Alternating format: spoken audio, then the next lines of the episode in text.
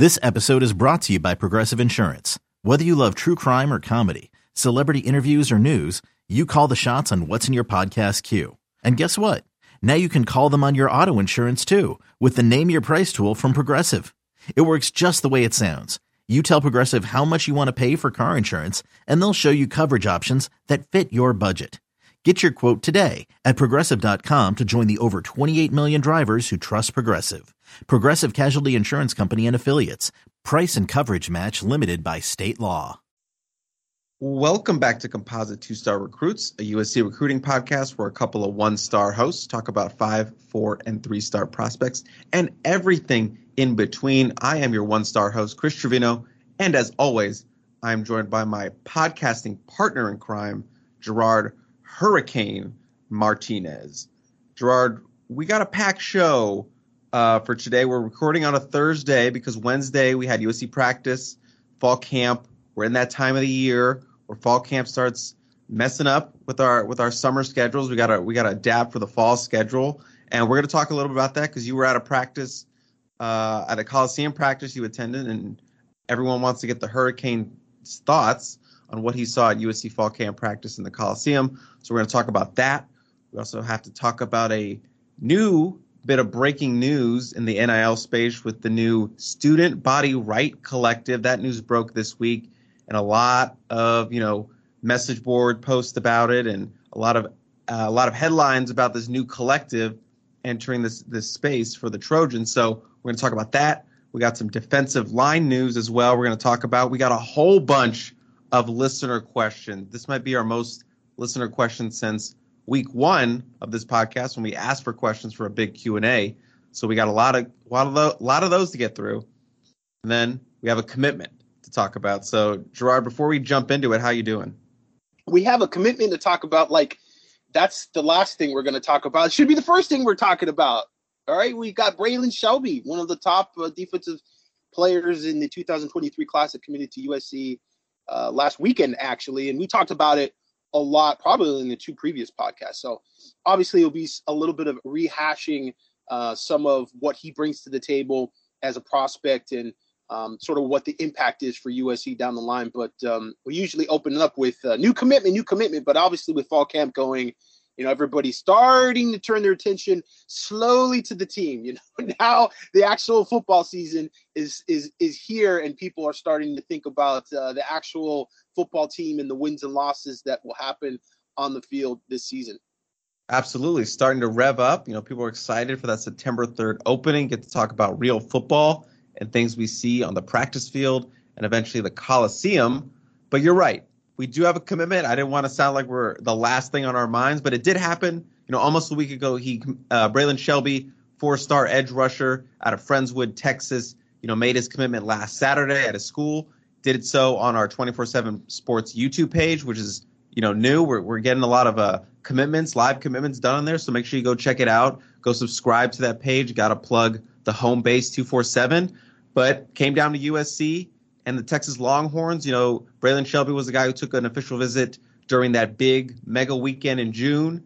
Uh, it was the guy who I talked to after that visit, and you know, USC blew it out of the water. You know, he was super impressed by what they did. You know, at one point he was like, "I'm having a hard time describing what I saw on that visit." So he was a guy who was a early kind of offer for this staff, a three star prospect at that time. But Shelby, six foot four and a half, 235 pounds, has seen his stock soar tremendously during the spring and the summer. He's now a consensus four star recruit, firmly in the top 247. He jumped in the top 247 in our latest updated rankings to number 156 in the country, the number 18 edge prospect in the country, number 30 prospect out of Texas. He is number 133 in the 24 7 sports composite and, and the number 15 edge. So this is a very good get for USC in this class. Move them back up to number 12 nationally. And Gerard, you did you did mention that you did kind of break down his game a little bit uh, in our previous uh, podcast. We were kind of setting the stage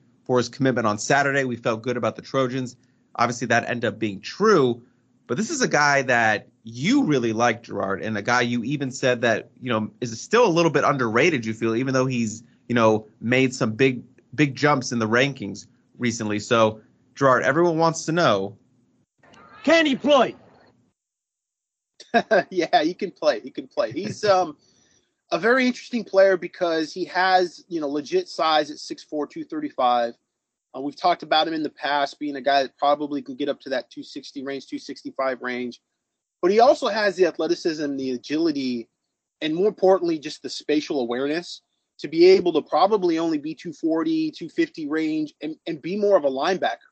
So this is one of the few players that we see that are looked at as a hybrid rusher that have the legitimate size to put their hand down and become a weak side defensive end, but also that awareness in space to be able to step off the line of scrimmage and actually make plays at the hash marks. So, you know, it's it's interesting to see how USC wants to use him. Um, I would say, you know, player comparisons, I see him being less like a Korey Foreman and more like an Eric Gentry in that he's unique because he has that length and that size to be a defensive end.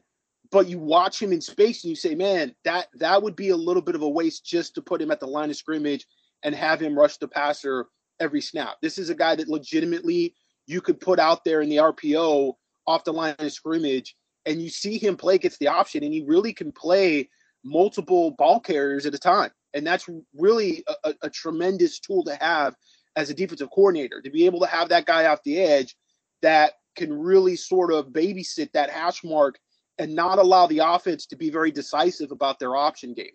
So, you know, you see him make a lot of plays.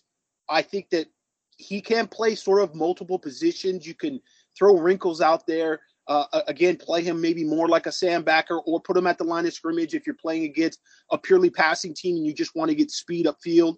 Um, so schematically, I think he fits a lot of different defenses. I think for him, it's really, you know, not as important because I think he could do different things in different defenses, and it's not so much of an issue where you're looking for this unique, uh, sort of specific fit. He's a guy that can float out there, and unlike some of the the rush ends that USC has recruited in the past and have on the roster, and guys that they're even you know recruiting right now, because you look at the rest of the board, you've got David Peavy uh, that USC is trying to uh, be able to land. It's really USC and Oregon right now for David Peavy. He's 6'4", 235. But when you watch his film, most of it is at the line of scrimmage. He has the speed on paper to be able to play a little more of a hybrid spot, a little more linebacker spot. Interestingly enough, 24 7 Sports has him rated as a linebacker, yet he almost entirely plays rush end on film. Whereas Braylan Shelby, I would argue, is more of a linebacker. In fact, he was an all district outside linebacker uh, for his team there at Friendswood. So he's really more of a linebacker and has shown more that he can be a linebacker, meaning he can play off the line of scrimmage, he can play in space, he can cover, he can do some different things. Whereas Peevy's been more of a just get up field out of a two point stance, uh, rush end, hybrid rush end, but still a rush end. And then you have Mateo Uiagalelei, who really, you know, kind of plays a five technique standing up, does a little uh, wide side uh, seven technique as well for St. John Bosco but to me, is a guy that really needs to have his hand on the ground. He needs to be playing defensive end. He needs to be more of a traditional go upfield defensive end. I would compare him more with a Drake Jackson. I think defensive line is really where he has to hang his hat at the next level. Um, and, and you know, we've seen him play a lot of tight end. I think early in his career, he was looking to play tight end, to be a tight end.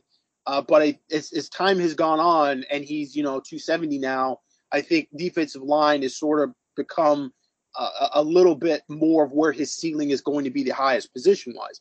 And I feel like that's a, a situation where he could go somewhere and people are going to sell him on, oh yeah, man, you you're skilled enough to play outside linebacker, and, and, and kids like to hear that. We've already said, you know, if you're a, a, defensive end, you want to hear about how, how athletic you are and how you can play linebacker. If you're a linebacker, you want to hear about how great in coverage you are and how athletic you are. You can play safety. If you're a safety, you want to hear about how great in coverage you are and how athletic you are, and you can actually play corner. They always want to go up to the position that is looked at and identified as being more athletic, right?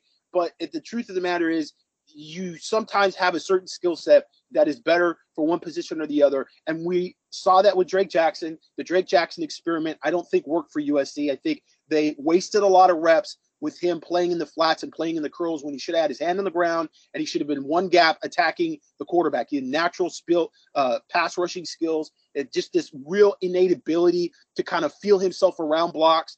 And that kind of stuff just gets it, it, it's it's not used when you're playing in the two point stance and you're sort of trying to read am I going off into the flats? Am I attacking line of scrimmage? What am I doing as this quasi outside linebacker, which uh, USC just basically called a rush end. You know, other schools have called it um, the buck spot. You've heard predator. You know, there's a lot of different names for that particular position. Um, for this defense that Alex Grinch is running, to our knowledge, it's just being called a rush end, and then the other side is going to be the defensive end, which is um, the, uh, the the the Nick Figueroa uh, side of things. Right. Um, I kind of feel like that's where Mateo needs to be. That's the position that Mateo needs to be. It's not like you can't peel him off in a zero blitz and a zone blitz and have him do some things because he has great footwork and he has athleticism and, and he's got good ball skills. He's actually a, a pretty decent uh, tight end catching the ball, but that's a lot of sort of you're doing a little bit of this and doing a little bit of that, and that takes away from your ability to focus in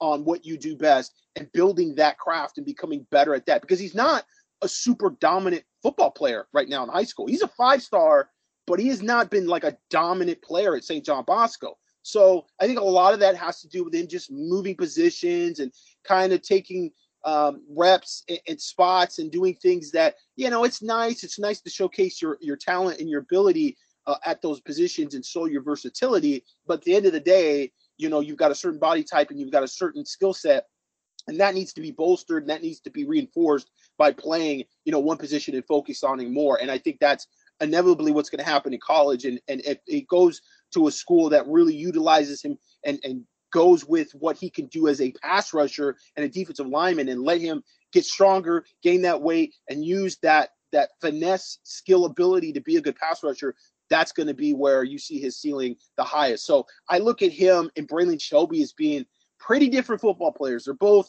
rated as rush ends, but kind of different football players in terms of what they do on the field. And Shelby, uh, very very athletic as as you mentioned. You know, he was also he's kind of a dual sport guy as well. Not kind of, he is a dual sport dual sport athlete. Competes in on the track, uh, in the triple jump, and he's been a uh, Texas qualifier as well. So you know that kind of matches these sort of player profiles that the defense and the whole coaching staff has gone after with these multi-sport athletes uh, for this defense and this team in general.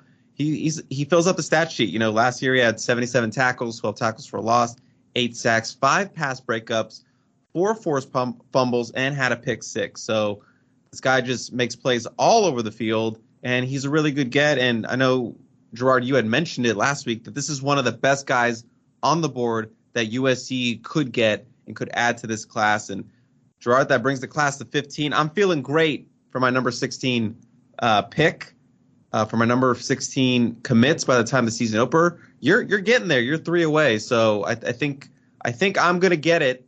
You are a little bit on the outside looking in. Okay. You uh, you, I'm glad you don't have any money on this.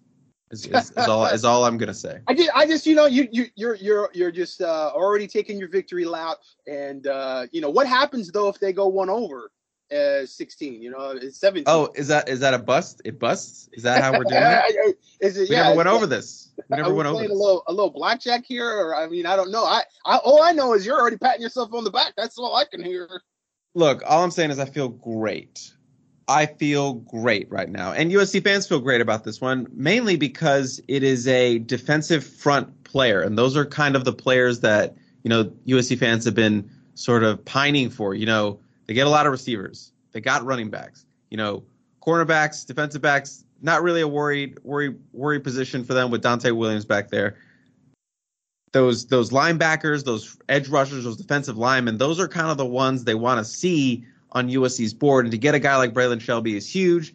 Obviously, pair him with sort of the future and sort of Tackett Curtis as that Mike spot, that the future Mike backer for this defense. I think it's a great, great start for you know this this linebacker core, this edge rushing core, this defensive front core. So another good pickup. You know, we're looking into the horizon. You know, there's there's some other guys who might come off the board soon. Alani Noah being one of them. And Gerard, this is another win. You know, we're not going to get super into it, because we still have a wait. We have to wait before we can truly break it down.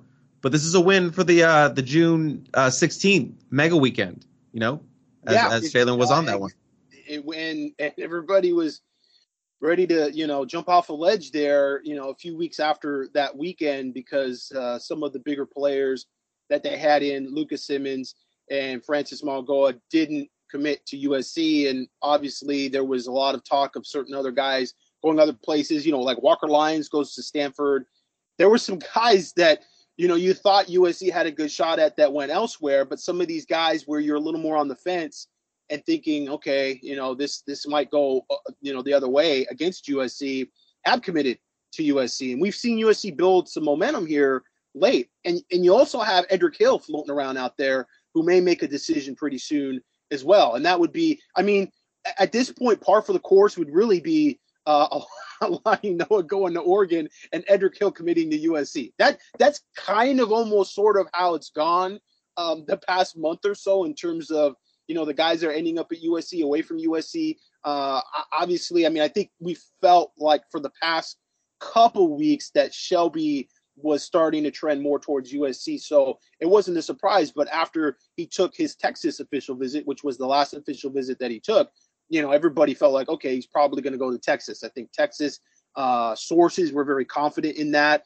But then, you know, it started to, to stretch out a little more, and you had Arch Manning commit, and you had a little bit of uh, momentum building for them, and then there was nothing from Shelby, and that certainly became uh, a little bit of a red flag for them. And so, um, yeah, we're we're waiting to see uh, what happens with Sacramento Grant offensive guard uh, Alani Noah. Uh, he's very close with uh, Micah Banuelos, who committed earlier to USC in July, and we're going to see if you know that there's a little bit of uh, a package deal sort of thing going on there. You know, there was uh, a lot of uh, friendships made, and there were some connections made with that group on the offensive line. Uh, obviously, you know, with Francis, him going to Miami, that sort of breaks it up. Uh, Lucas Simmons was there as well, but you got the sense that with uh, Amos Talalele and Micah Banuelos and now Alani Noah, that those three, that was sort of the interior group, and there was there was a connection there, and um, it, it'll be interesting to see, like going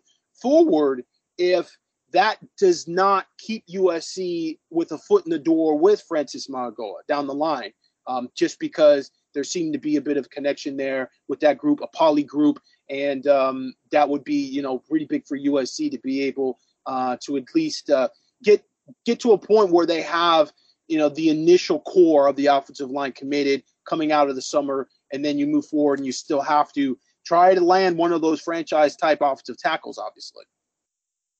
Gerard, is it safe to call, or would you call USC a hot team on the recruiting trail? Four commitments. They've won their last four battles, or, or guys that have been up for commitments, and over the last uh, like 25 days, so four commitments in 20 in about about a month. Would you consider them a hot team on the trail right now? Warming up. You know, I don't know if I would say hot in this day and age when, you know, you've got your Miamis of the world just, you know, landing five stars consecutively. Um, I think they're warming up, certainly. And, you know, you want to see them be able to land uh, Alani Noah and, again, kind of get the core of that offensive line sort of settled. And then you see, okay, where can where can we go? Do we circle the wagons here on, on one of these guys that is committed elsewhere? Do we continue uh, to try to, to to spin our wheels on Lucas Simmons or Francis Mauigoa, or do we go in another direction and see if there's some other top-rated offensive tackle that would like to take official visit to USC that hasn't previously really been seriously looking at USC? Um, so they have to make that determination. But I would say, yeah, I mean USC certainly warmed up. You know, the Tackett Curtis commitment was huge for them. We knew that uh, when it happened. That was one that you could easily see going, you know, Ohio State's way, and USC beat Ohio State and Wisconsin head to head for him. Here, USC beats Texas head to head, which has not happened in since probably what, like 2006 with Emmanuel Moody. I can't remember where USC was actually going head to head for a Texas kid against Texas and actually beat Texas out. So that's that's saying a lot. I mean, that's a big, big ask going against those two schools, which have had a lot of recruiting success over the years. Texas obviously hasn't been as good over the past few years as a football program. So you're not necessarily uh, competing against the proven commodity that their coaching staff is or their program has been, like Ohio State or an Alabama. Uh, but nevertheless, you're talking about a, a Texas kid uh, that uh, Texas wants, and they're pushing after hard. And so that um, I think that's a big win for USC, just statement wise. You know, they've gone and gotten two out of state recruits, and they've gone head to head against big boys, and they won out. Technically three if we're counting Micah out of Washington. Yeah, true. Yeah, against Oregon. And, and, Oregon, you know, we talked about it then. Oregon has been plaguing USC head to head for offensive line recruits. And, and it's probably going to be another head to head battle with Alani Noah. Uh, it looked like Oregon was on the outs with him. They were pushing him to commit early, and he decided to balk on that. And it looked like Oregon wasn't going to really be involved. They were going to move on and maybe try to get somebody else. Uh, but they circled the wagons on that and said, "Hey, hey, we really want you to come you uh, come in and take an official visit." And there was some talk that maybe you know they they even used uh, Michael Banuelos to try to get Alani Noah to visit Oregon. So you know, again, they have a pretty close relationship, and we'll see if that's uh, something that's going to help USC because Banuelos actually committed to USC. So nice little run here, Braylan Shelby. Huge pickup. You know, a guy who can have a huge senior season out there at Friendswood and see his stock even rise even more, maybe into the top 100 if he gets he gets another good season where he's uh, getting at that pass rusher, getting at that QB, excuse me. So Gerard, I think that's going to wrap up our cold open with the Braylan Shelby talk, and it's time to get into something that a theme that we've talked about a lot on composite two star recruits. I know it's it's a topic that has you know gotten you off the rails sometimes. You know, got we've gone into these different directions and had these sort of overarching themes when we talk about this. It being NIL, and we had a big NIL news break specifically for the Trojans this week, uh, which you know it's our it's it's what everyone's talking about this week outside of fall practice, and that is the Student Body Right Collective. News broke earlier this week. The LA Times did a story about how a collective, a quote unquote official collective, if you will. We can talk a little bit more of that when we get into this, but a new collective is coming to USC that is Student Body Right. That is the official name. Uh, it's run by two, you know, USC super fans, uh, Dale Reck and Bill Haddon. I believe that that's the pronunciation, but they are the sort of faces of this new organization. And, you know, there's a lot to talk about here, but this is something that's created sort of a interesting discussion with USC and obviously the Boulevard and their sort of collective plus status because the big thing with this is that USC does not officially sort of support this new collective. This is something that they wanted to stay away from because obviously the term collective has sort of this negative connotation. It's obviously a, I would say, a dirty word right now in the NIL and the college football athletics and what it could mean with the NCAA decides to maybe step in. So student body right, you know, a little bit controversial right now, but I know some USC fans are really excited about it because you know USC has sort of been in the middle of the NIL space and not really knowing which direction they want to go in. Uh, Lincoln Riley has said as much, where he feels like they'd be positioned to go into a full kind of donor-based collective or the more marketing thing, which is kind of what the Boulevard is. So Right now, we have these two two two entities, Student Body Right, the Boulevard. They have different, you know, organizational things. They have different uh, plans of operation, and we're going to get into those a little bit. But you have these two heavyweights right now looking at each other, Gerard, and you know it kind of feels standoffish just because you know USC is not officially supporting Student Body Right. And I guess I just want to get what your kind of reaction is to this big uh, NIL update. I don't know that I have a reaction. It's obviously an interesting situation that is unfolding because, as we've sort of touched on in the past, there's been some frustration with USC in the NIL space. And that's not just come from the boosters, which is obviously resulted in this collective that is run by the donors and the boosters, but also from recruits and people from that side of the table. So this almost felt like an inevitability mm-hmm. um, that there would be some.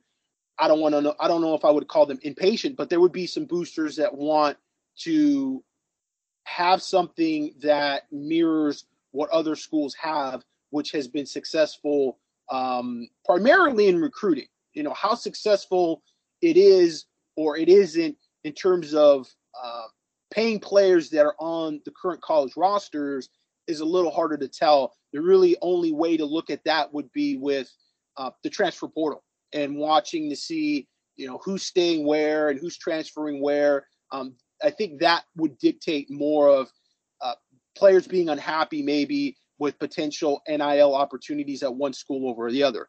But with recruiting, and, and obviously this is a recruiting podcast, we've seen the emergence of the Texas A&M collectives, the Miami collectives, the Tennessee collective, uh, Michigan State, uh, and Oregon with uh, Division Street. There's a few different collectives which are run by the donors, and they have been at the forefront with recruiting and not just uh, the players on the football roster. Right. So the distinction here with student body right to how we understand it right now is that it's not going to be involved with recruiting, uh, at least out of the gates. Uh, their primary focus is going to be more towards uh, players who are going to be enrolled at USC. Now, that could still have obviously an impact on recruiting. We talked about this last week there's been a bit of a divide between some of these schools that even have collectives. The ones that have come forward and want to pay players, recruits that is, up front for commitments with a potential contract for enrollment. So you're talking about recruits being paid money up front and that being something to lure them into a commitment which lures them into an eventual signing. Whereas other schools have decided, listen, we have NIL opportunities, we have money, we have contracts and things that you can be a part of, but you have to enroll in order to have uh, that opportunity and to be able to be paid by us, uh, which would obviously fall more into the parameters of what the NCAA wants. Uh, but nevertheless, you have schools that are doing both. And so there's a little bit of this divide that's happening. There's a little bit of this sort of, you know, the schools that we've seen that have had a lot of success recruiting, uh, you know, this cycle have been those who have been more aggressive. And the talk is that's because they're putting some money up front. Now, we talked a little bit about that last week. I'm not going to rehash uh, the pros and cons of that and, and how that eventually, um, you know, plays out with college football and the NCAA and uh, what their bylaws state and, and what the NCAA is even going to become here in the next few years and you know what college football looks like in the next few years with all of this evolving. But certainly we've talked about how fluid this situation is. And i think just looking at boulevard and the relationship with usc and what boulevard has been kind of is emblematic emblematic of how fluid it is because Boulevard, you know, early on it, it seemed like everybody involved with that, including USC uh, administration, stayed away from calling it a collective altogether. It was right. not called a collective. I was told, you know, this is not a collective. People were discouraged from looking at it or, or being uh, passed off as a collective. It was something different. It's a dirty and, word, Gerard. Dirty word. I, I, don't know. I mean, I don't know if I would go that far. I, I know that there is that connotation because of things that other schools are doing. But like I said, there are collectives that are not necessarily pushing the envelope on, you know, paying high school kids uh, before they actually enroll, um, or, or paying them just specifically to go to a certain school. Like all of these things are really not legal if you look at what the NCAA bylaws are and what the NCAA has stated forward. Um, so, you know, Boulevard has been far from that. And certainly it's been something unique unto itself. But then just recently, uh, the LA Times had tweeted something about the Boulevard not being collective, basically correcting someone, and then only to be corrected by uh, the head of Boulevard, Mike Jones, saying it's a common misconception, but the Boulevard is a collective, but it's a collective plus. Now, that's the first time I've ever heard that. Right. So, and I've been paying attention. That's the first time I've ever heard that. So, we're already seeing an evolution even of the Boulevard, and that evolution pivot. obviously moving more towards the collective idea and concept and maybe less away from this agency concept, which originally that's how I feel it was being sold. Now, maybe that's just my misconception, but you know, I'm a recruiting writer. I do this. If I'm mis- if I'm confused by it, then guess what? a lot of people are probably confused by it. And it's easy to be confused because, like I said, it's fluid. There's a lot of moving parts to NIL, and USC is doing a good job trying to position themselves in this. And I totally understand Boulevard and the concept and why USC would go in that direction. Now it's very unique, and I think it's probably not a great sign that no other schools have really adopted that. I mean, you can look at it two ways, right? You can look at it one way and say, well, you know what? USC is being innovative, they're being a catalyst, and they're coming up with a new idea to do something different that's still effective. That's great. That's fantastic. And I think that's kind of Brandon Sosna's baby. I'm sure Brandon and Spencer Harris and those guys that were there in the personnel office, they they kind of were coming up with something knowing that NIL was coming. And I think being proactive in that space is is is great. I mean, that's what you want to see as a Trojan fan. But then you kind of wait and wait and wait, and you're looking around nationally to go, okay, it's nobody else doing it that way. You know, everybody else kind of seems to be going towards the donor booster led collectives because probably that's just the most efficient way to get the money to the players. You know, you've got the people with the checkbooks that are kind of running the show, and there's not this middleman. However, the good part about Boulevard, and this is why I think USC took this approach, is because there is a buffer there. And if you're going by what the NCAA says and wants, and you're interpreting their rules uh, uh, more literally, then you don't want your boosters and your donors directly involved with business deals with your players and certainly not with recruits. That's against NCAA rules. But it just seems like the climate is the rules that are now will no longer be.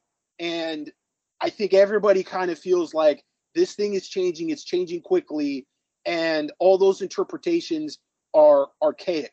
And that's just not how college football is going to be in the future. And yeah, you're right. In terms of you know the NCAA rules and stuff, uh, Dale and Bill, who were recently on uh, the Peristyle podcast, they did an interview with Ryan, and you can listen to that anywhere you know you download this podcast. You likely already heard it, but if you haven't, that's a really good interview. So check that out. They talk a lot about a lot about the uh, the origins of this this thing and kind of why they decided to get it going now. And they answer some questions from that Peristyle member suggested or, or, or wrote in. So go check that interview out. Uh, it's up there right now. You can check it out, download it after you finish this one, of course.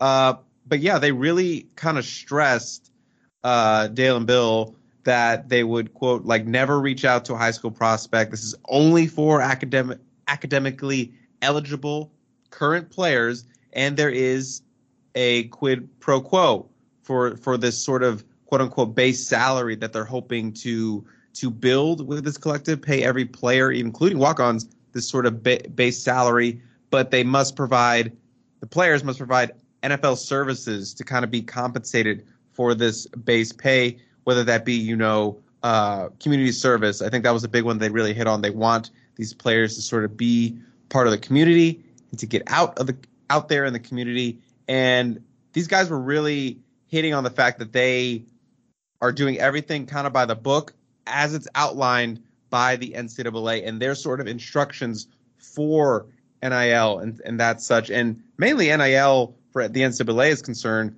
kind of kind of throws it down to the state, uh, the individual state laws, which is something kind of we've talked about, and how you know laws are changing at the state level to kind of maybe protect against future NIL legislation. But uh, these guys were talking about how they they everything they did for this collective or they will be doing for this collective because it's not it's not expected to hit until or be a thing really until 2023. That's when it's supposed to be up and running officially. But it's all based off you know the California law, the the fair to the Fair Play to Play Act that was passed uh, by Gavin Newsom in California. So everything there and this collective is kind of based on that in, ter- in terms of their interpretation of the rules laid out by that piece of legislation. So for them, you know, their mission here is to kind of take care of the kids, They want them to be part of the Trojan family. And again, they really hit that this is for players enrolled and not for student athlete. Uh, this is not what we're doing in terms of you know, you know, going after high school recruiting or high school prospects. So they kind of drew that line in the sand about what this thing actually is. And obviously, we're going to see, you know, how that gr- grows and continues, especially in 2023 when this happens. But as I mentioned, the most interesting thing about this, I feel like, is that, you know, USC is not on board with this. Uh, Mike Bohn, uh, athletic director, was kind of he. They uh, LA Times for their story. They reached out to him to get sort of uh, a reaction or a quote from him.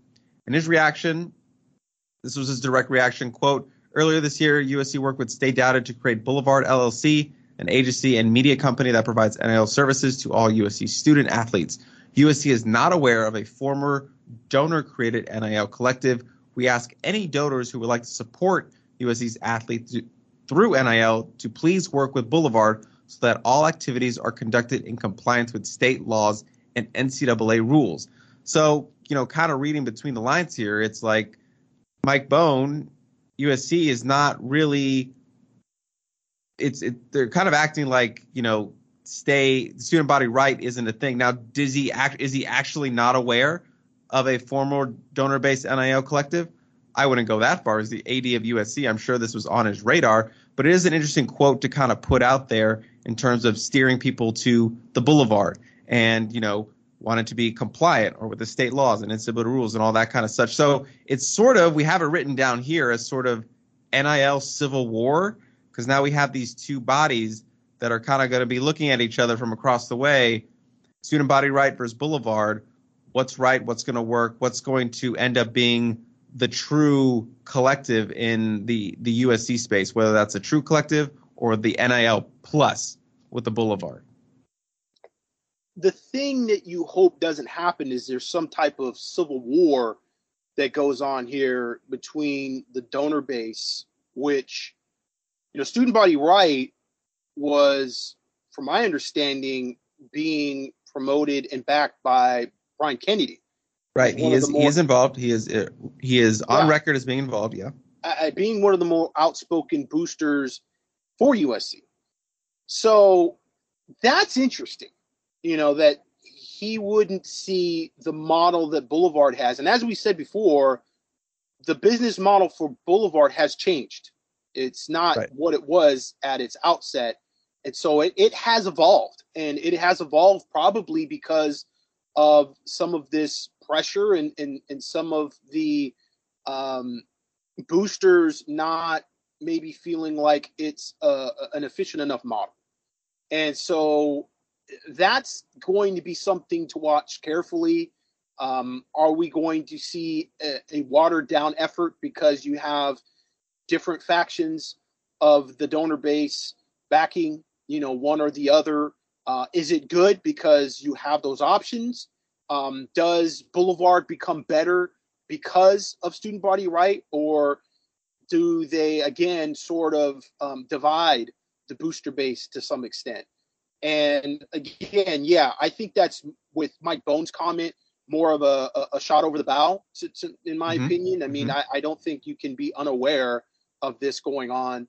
Um, now, USC supposedly had another collective type of uh, donor alumni run organization with NIL that was going on with Sam Baker and Frostee Rucker for Lyman. And we haven't heard much about that lately. And you actually, Chris, got wind of that very early on. And I don't know if that was just discouraged by USC and they decided not to do it or where that currently stands. But it is interesting that USC wants to sort of go through Boulevard. And I think part of this is also USC being USC. Uh, they want to control the money to a certain extent. And I've heard frustrations with that from boosters and even coaches in the past. Not so much with this administration, but in the past, that has been an issue. And that's been an issue of middlemen, administrators getting involved and that money dispersing and kind of getting lost in the system and not necessarily going specifically to what the boosters want to see that money go towards. And again, I'll bring up the Phil Knight expose that Oregon Live did which talked about how he wrote checks and how he got things done with the athletic department at Oregon and how involved he was. And it was not a matter of him writing a $10 million check and saying, okay, here you go, uh, Joe Blow administrator. Uh, you know, I want this to go towards uh, the basketball program. And it, it, you know, $6 million of it goes towards the basketball program. And $4 million just gets kind of lost into the system. And that's the sort of bureaucracy that you work, you, you, you have to deal with with universities um, more state universities and private run universities, but nevertheless, you got a lot of people there. And I think with Phil Knight, he learned early on, I'm going to make sure I'm going to walk this check to the person that I want to cash it. And I think that may be some of where you get uh, the boosters wanting to run their own show because at the end of the day, if they have an opportunity to uh, support the program but do it more directly and it's within NCAA guidelines, they're probably going to take that route because these are private sector businessmen. Okay, these are people that they don't work for the government, they don't work for the state, they don't work for bureaucracies, they don't have patience for that. So I understand sort of that attitude as, you know, listen, this is my money and I want it to go to this specific place. I want to make sure it goes to this specific place. I'm not going to spend, you know, a million dollars uh, and, you know, have half of it or 30% of it just sort of end up, you know, somewhere else that it was not the intention. That was not what it was originally for. So can I can I read the LA Times quote that deals directly with this? Yeah, go ahead. And like you were just talking about, you know, but this is quote from the LA Times story, but the Boulevard presentations also raised concerns from some donors about where the money would be allocated. As explained during the meeting, only 50% of any given donation would be allocated where the donor chose, while the other 50 set, 50% would be set aside in Boulevard's general fund to be allocated however Boulevard saw fit. And that's sort of kind of what you've mentioned with this whole your Phil Knight uh, story and analogy that they want to know where that money goes. They don't want to just be write the check and forget about it. They want to see it wherever that may be. Yeah, and Boulevard has employees, it has overhead. Mm-hmm. Uh, it's a company, right? and, and again, I think from USC's point of view, that's a good buffer uh, between boosters and players and recruits, etc. Um, it, it, it, it provides them uh, a bit of cover to say, listen, you know, anything that's done, um, it was done with an objective group that was not just trying to manipulate or do something which is against NCAA rules, which is that that word that we always use, inducement. Okay, that's what you want to stay away from at this point in time. Maybe it's not like that in the future, but at this point in time, inducement is a is the dirty word. That's yep. what you can't do. You can't say, "Here's a bunch of money as a recruit if you go to this school, if you start at this school, if you become an All American at this school, we'll give you a bonus." That is inducement to get that recruit to go to that specific school and that is still against the NCAA rules.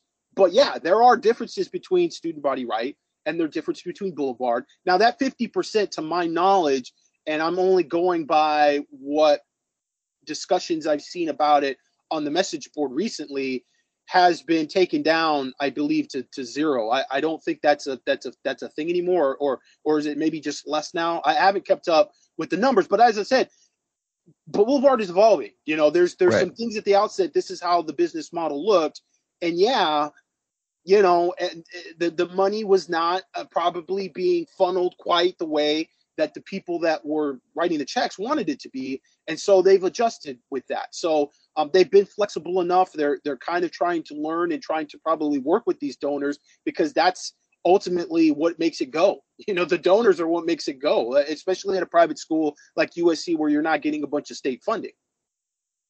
And kind of something that Dale and uh, Bill talked about on Student Body Right is that they don't really have overhead like the Boulevard. They kind of said that, you know, anytime they needed something within this donor base, someone has done it pro bono.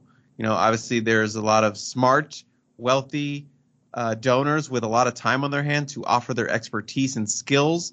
So that's sort of kind of what it's been like, at least for early on for for student body right, and we'll see if that continues um, with with SBR in the future. But I kind of wanted to ask because this is kind of a thing that's popping up with these new collectives and something that as uh, student body right is doing is is you know applying for nonprofit status, uh, 501c nonprofit uh, accreditation. I don't know if I if that's the right term, accreditation, but that's something they're they're I believe they've applied for and trying to, you know, add to their their resume for this thing. So how do you see kind of that that that route affecting student body right, you know, as it goes uh, against maybe not against, but alongside Boulevard, which is a profit organization?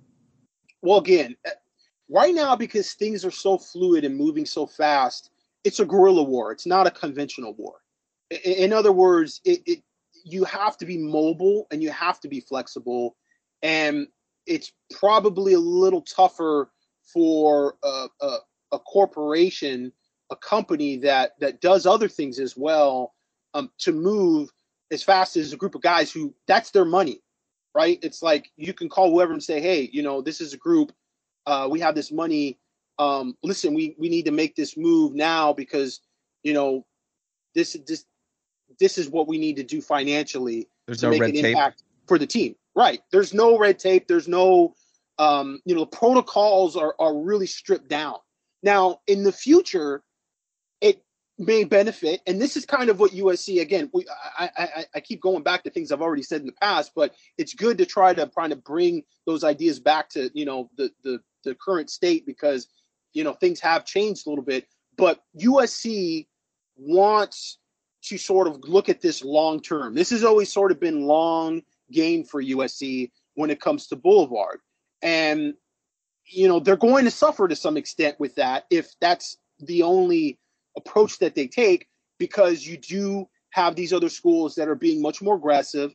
They're being uh, they're they're taking more risks if you believe that the NCAA is going to come in and they're going to actually review any of this stuff, um, and they're going to actually try to penalize teams that may have been walking the line on that that nasty word inducement, right? I mean, if you're paying kids up front to go to a school, relocate their families, and say, here's, you know, let's just say fifty thousand dollars up front, it's probably a lot more than that, uh, and, and then we'll give you such and such million dollars when you actually enroll. I mean, that's absolutely inducement. There's no way around it. There's no way that that agreement, whether it's on paper or not, it, it cannot be. You're giving that money to go to this school. We're not just giving you fifty thousand dollars because we think you're a really good player, and you know we want you to sign some autographs.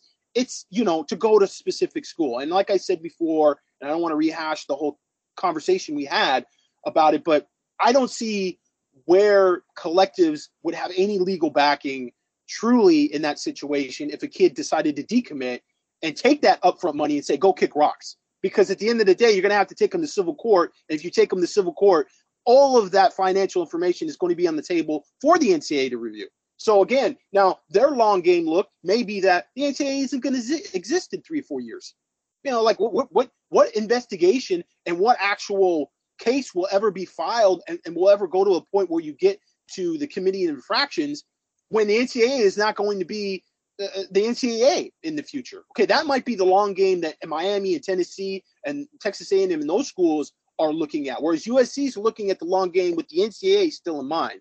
So that's kind of sort of the difference between some of these schools and their approach to all of this. But when it comes to Boulevard versus um, the collective SBR, certainly SBR is going to be able to move faster and quicker and I mean the money is with the people that are making the decisions. Whereas Boulevard, they don't have the money. They they are there to create a model or a format for getting the money to the players. So yeah, there's a gap there. There's a certain gap there, and so SBR will be able to move quicker and faster. Granted, it's not going to be up and running uh, this year, so we'll see. There's a long ways to you know to go between now and 2023. And again, USC university wise seems to be discouraging this. Now, are they discouraging this publicly so they have an out in case um, collectives and that approach are deemed uh, to break rules by the NCAA and they can say, listen, we tried, you know, we have uh, deniability here because we were not involved with this directly? Or is it actual, we want to go through Boulevard for whatever reasons? Um, you know, for us, just as a university, uh, we're more comfortable with these people and this is sort of a, a, a something. I mean, I I don't know financially if USC gets anything out of Boulevard, if there's any investment with them and stay doubted. Uh, that's that's you know not to my knowledge, but again, I mean, th- there may be an actual reason why USC says no. This is this is what we're doing. It may change. Boulevard may become something completely different, but it's going to be Boulevard. That is going to be whatever deals with NIL, no matter what. You know, I just we're not necessarily sure how that plays out. It's certainly um, it's something that again is happening uh, in a in a in a space that is just moving so quickly. I guess we can we're sort of winding down on this student body discussion and boulevard discussion, but I guess my final sort of thing to look at, um, whether that it be in the future, you know, three years from now, five years from now, for what, a six six months from now, I don't know. We don't know. But do you think NIL, I guess specifically USC's NIL strategy, do you think that these two bodies can coexist together? Do you think they could merge at some point, or is it like a monopoly and only one can kind of survive this war?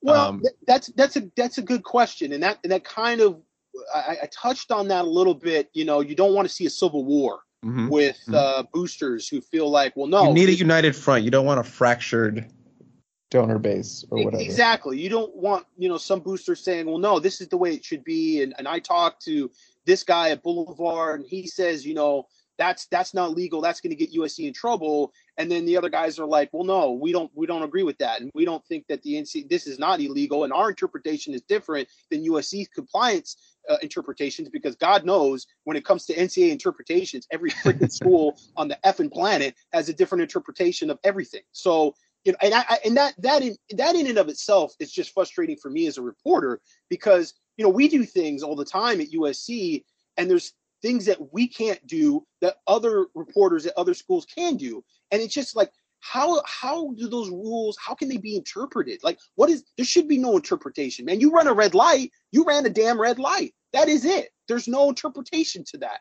And yet it seems with ncaa bylaws there's plenty of room for interpretation. And that's another issue with this. Not only are we doing uh, dealing with something new and and something that from a litigation standpoint is all over the place. Um, just the schools themselves, how they're interpreting these things.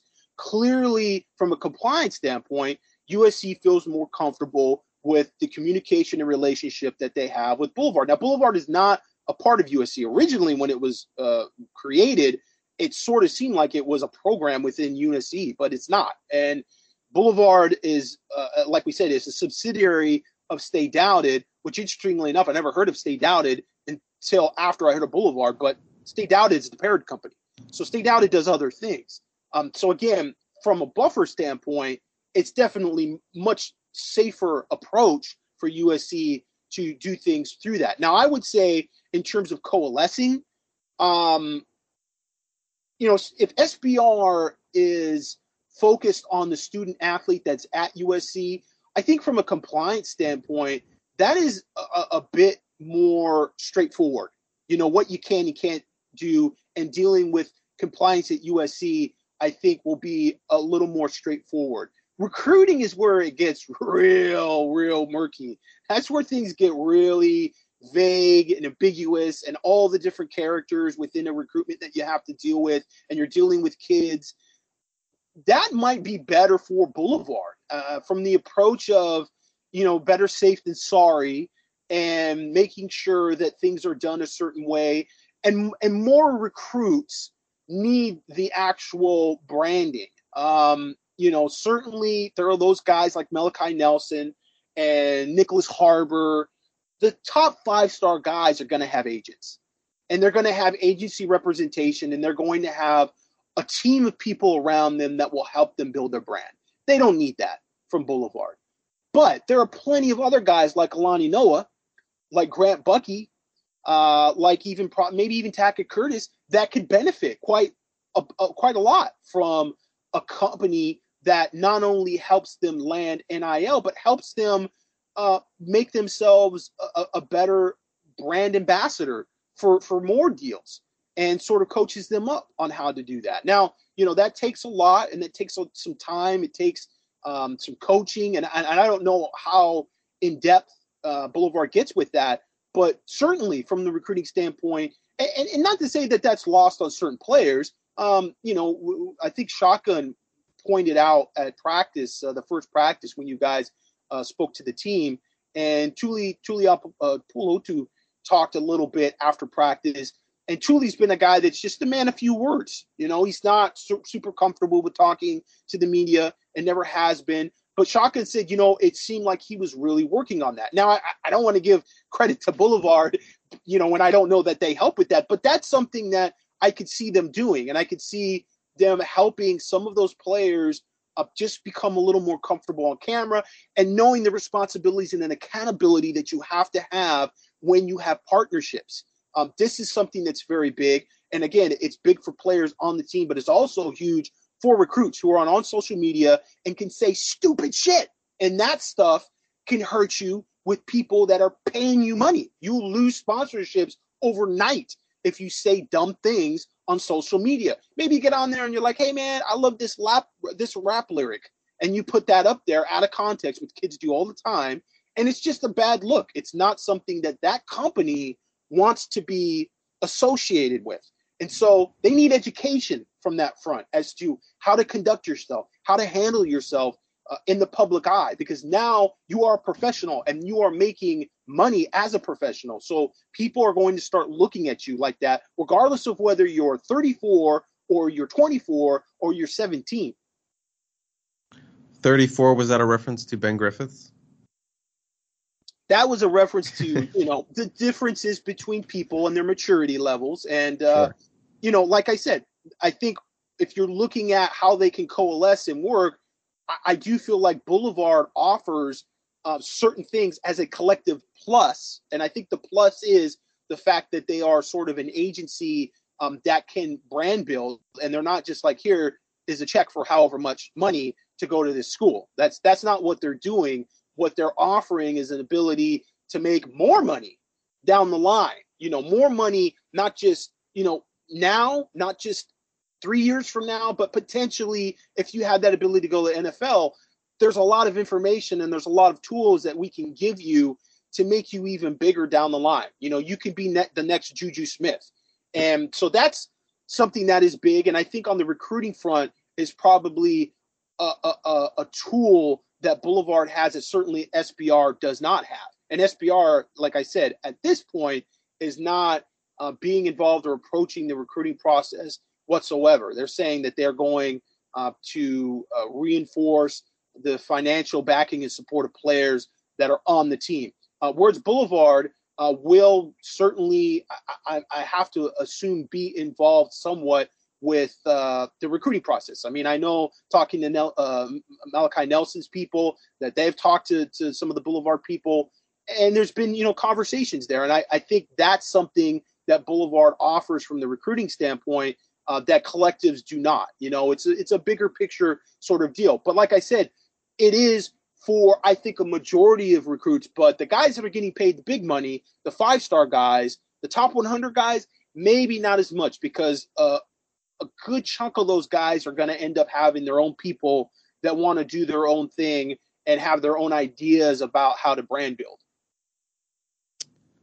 So I think that's a good place to end for our talk on NIL, collectives, student body right, Boulevard, and hopefully not an NIL civil war. I just want to give a quick shout out to the Peristyle user I am 2 Trojan, who had a really nice, concise uh, summarization of student body right and uh, Boulevard that we use as sort of a, uh, a talking point uh, for our, our docket here uh, for the show. So shout out I am 2 Trojan on the Peristyle for a nice succinct succinct write up of the two collectives NIL entities.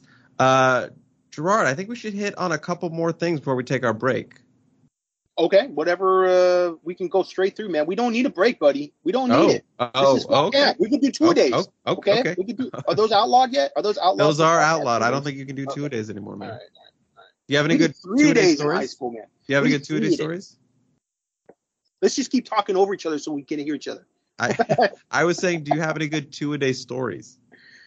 Uh, no, not any. Come on, any- Hurricane. I just, I just remember, I just remember sleeping in the gym. I, we had three days. We had three days in high school. We had the morning practice, which started at seven, which was way too early to be practicing football on wet grass in the IE, uh, and that humidity picks up as the heat picks up.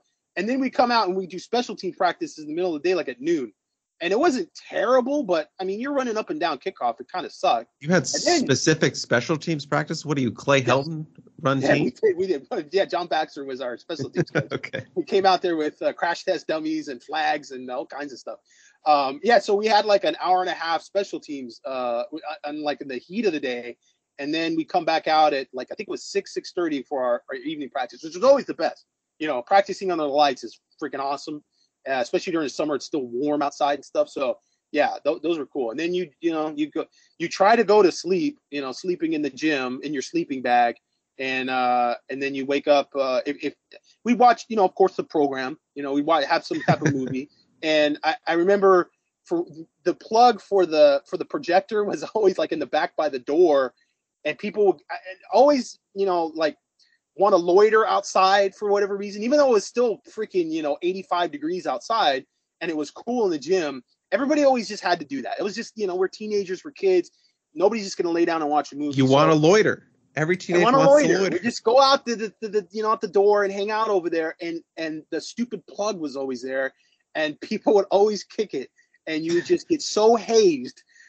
if you kick, if you knock that plug out, even though there's only five people probably watching the movie, oh man, you would just get hazed by uh, by pillows, and uh, maybe there might be a soap bar in that pillow or something. So hazing was still a thing back then for us, but and you'd wake up way too early, and they'd have pancakes uh, make a bunch of giant pancakes for us, and then you know back out there, and inevitably somebody be puking up their creatine uh, from uh, you know the morning practice, and uh, that's how it went. It, it was just that there was no I don't remember any like stories. I just remember that. You remember the feelings. You remember the, feeling, the yeah, I- experiences. the nauseous Okay. feeling you The get nostalgia. The nostalgia.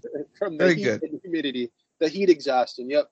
Very good, very good. Maybe we'll talk a little bit more of that when we get to our uh, USC practice observations, which we're going to end with sort of before questions. But you mentioned a five star and the kind of these five star guys uh, when we're talking about our NIL stuff. So that's a good transition to our kind of talking point with Mateo U- Ugianga. Uh. Ungal- God, now you're gonna make me say it wrong. Yeah. You said it. Ungalale. I, I don't know what it is. Like when DJ was at Bosco, I like specifically was like on it. And now that it's Mateo, I don't know why. I just can't.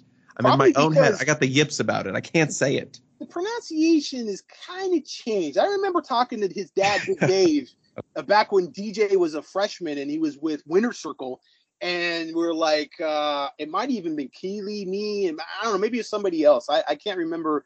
It was like the group of us, and we were at a USC. I think it was a camp, and his dad was kind of talking to us and he was just like um, you know giving us the pronunciation. And i felt like it was different then. The pronunciation was not ungalale but ungalale is what they're going with on abc these days and espn and when they when dj's playing for clemson it's ungalale. So it's like all right it's ungalale now. So that's that's that's what i'm going with. Okay. Well, this is sort of maybe a time to kind of update USC fans on his recruitment. Uh, obviously, USC has been a big player for him, but Ohio State maybe kind of trending in the direction for the big five star edge out of St. John Bosco. yeah, Ohio State uh, has been actually trending for a few weeks now, um, and that's been more from that side of the country. And you know, with the recruiting process and official visits, and you know, everybody thinks everybody's getting everybody. It's kind of hard to um, to decipher, you know, what's what's true and and what's just uh, optimism. Uh, but I've heard, you know, more recently on this side of the country now that uh, Ohio State is a very big player for Mateo Ngalale, and um, you know, USC is not the big leader that a lot of USC sources feel they are. Um, USC, uh, from the people we've spoken to for, you know, really the past six months, have been very, very confident that Mateo Ngale will end up at USC. And I'm not saying that it's not true. It's just uh, from somebody uh, pretty close uh, to the situation that is not uh, a USC fan or a USC booster or Ohio State fan or Ohio State booster or any coach uh, for either program. um, somebody pretty objective said that uh, didn't think he's going to end up at USC. And so uh, that's pretty interesting. Uh, that's uh, again, you know, we've seen this um, this summer be pretty pretty strange, uh, pretty pretty hard to predict in terms of where guys have ended up. You know, I mean, there's certainly been some guys that USC has got uh, landed as commitments that you would think, ah, you know what, that's probably going to go away from them. And then there's some guys that you thought that they had a really good shot at that ended up going elsewhere. So um, we'll see how it shakes out. Uh, it may not be something that happens here in the near future. Uh, we'll kind of, you know, it's open ended uh, from everything that we've heard uh, with Mateo Uiagalelei. Um, but certainly, you know, I, I, think USC still has to be in it. I, I think, as I said before, with Matayo, I think football is not the end all be all for him like it was right. with DJ. I think with DJ, it was about going and winning football games and player development, and that's why he went, you know, to Clemson. Uh, I think he also wanted to get away from home too. Uh, but but if football was definitely a bigger factor for him, I think with Mateo, there's a lot uh, off the field that he's looking at, and so um, yeah, you know, it's gonna be interesting. I, I have to sort of check in with some other sources, you know, to kind of uh, see if anything has changed uh, with them. But um, yeah, pretty good source was was was uh, not uh, very high on USC's chances right now. Felt like it was Ohio State, uh, maybe even Oregon. USC um, maybe running third. So something uh, you know worth just putting out there. I know it's going to cause uh, chaos, uh, chaos and and um, you know a bunch of chicken littles on on the message boards. But uh yeah, how do you feel about ruining everyone's Friday? Who listened to this? How do you feel about it? Are you proud yeah, of yourself? proud of yourself, Hurricane? Again, I mean, it's it's one source, but it's, it's definitely a, a source worth. Um, you know, it certainly raised my eyebrow. Like, wow, I I have not heard that before. Um, well, I have. I, again, I, I have, but it's been from you know sources that you kind of go, well, okay, they would they would think that they they would probably have that opinion. Um, this is the first time I've heard it from someone who, like I said, is is really doesn't have a dog in the fight in terms of where he goes. Well, like you said, uh, Matayo has a lot of aspirations kind of off the field, outside of football. That would be young concrete. And again, I just come back to it and like, how could you be young concrete and not see the Dr. Dre school and be like, yeah, this is the place for me? But again, can't look at it logically sometimes, Gerard. Can't look yeah, at that's, it logically. That's, that's us projecting, you know, the sort of checklist that these kids talk about and, and the things that they've said publicly, like with Josh Conerly Jr., and you sort of project, well, yeah, I mean, it makes sense, but then they do something completely different. So, uh, you know, I I don't know. Uh, again, this is this is not like a, a prediction or or any uh, finality to this. Um, Chris has his own sources as well, and he spends a lot of time at Bosco because he doesn't live very far from Bosco.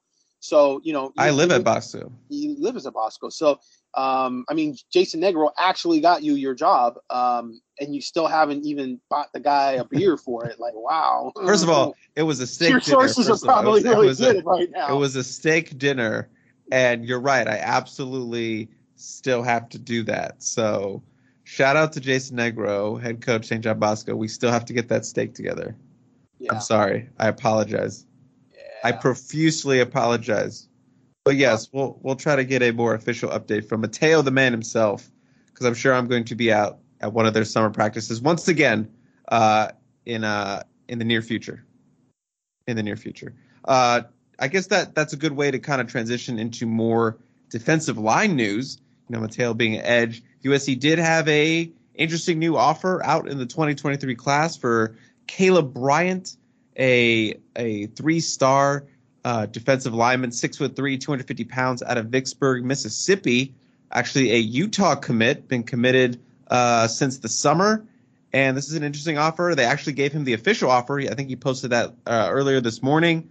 But number 506 in the 247 composite, number number 60 defensive lineman in the 24/7 composite, number 86 uh, overall defensive lineman in our uh, 247 sports rankings. You know, got power fives from uh, Nebraska, Mississippi State, uh, Miami, Missouri, uh, Oregon has an offer in there. So he has some interesting Power Five offers. You know, some schools. A lot of them, I guess, the early on, early on ones were you know H, HBCUs, Alabama A and M, kind of schools like that were on him. But he's kind of kind of taken a step up as a Power Five prospect.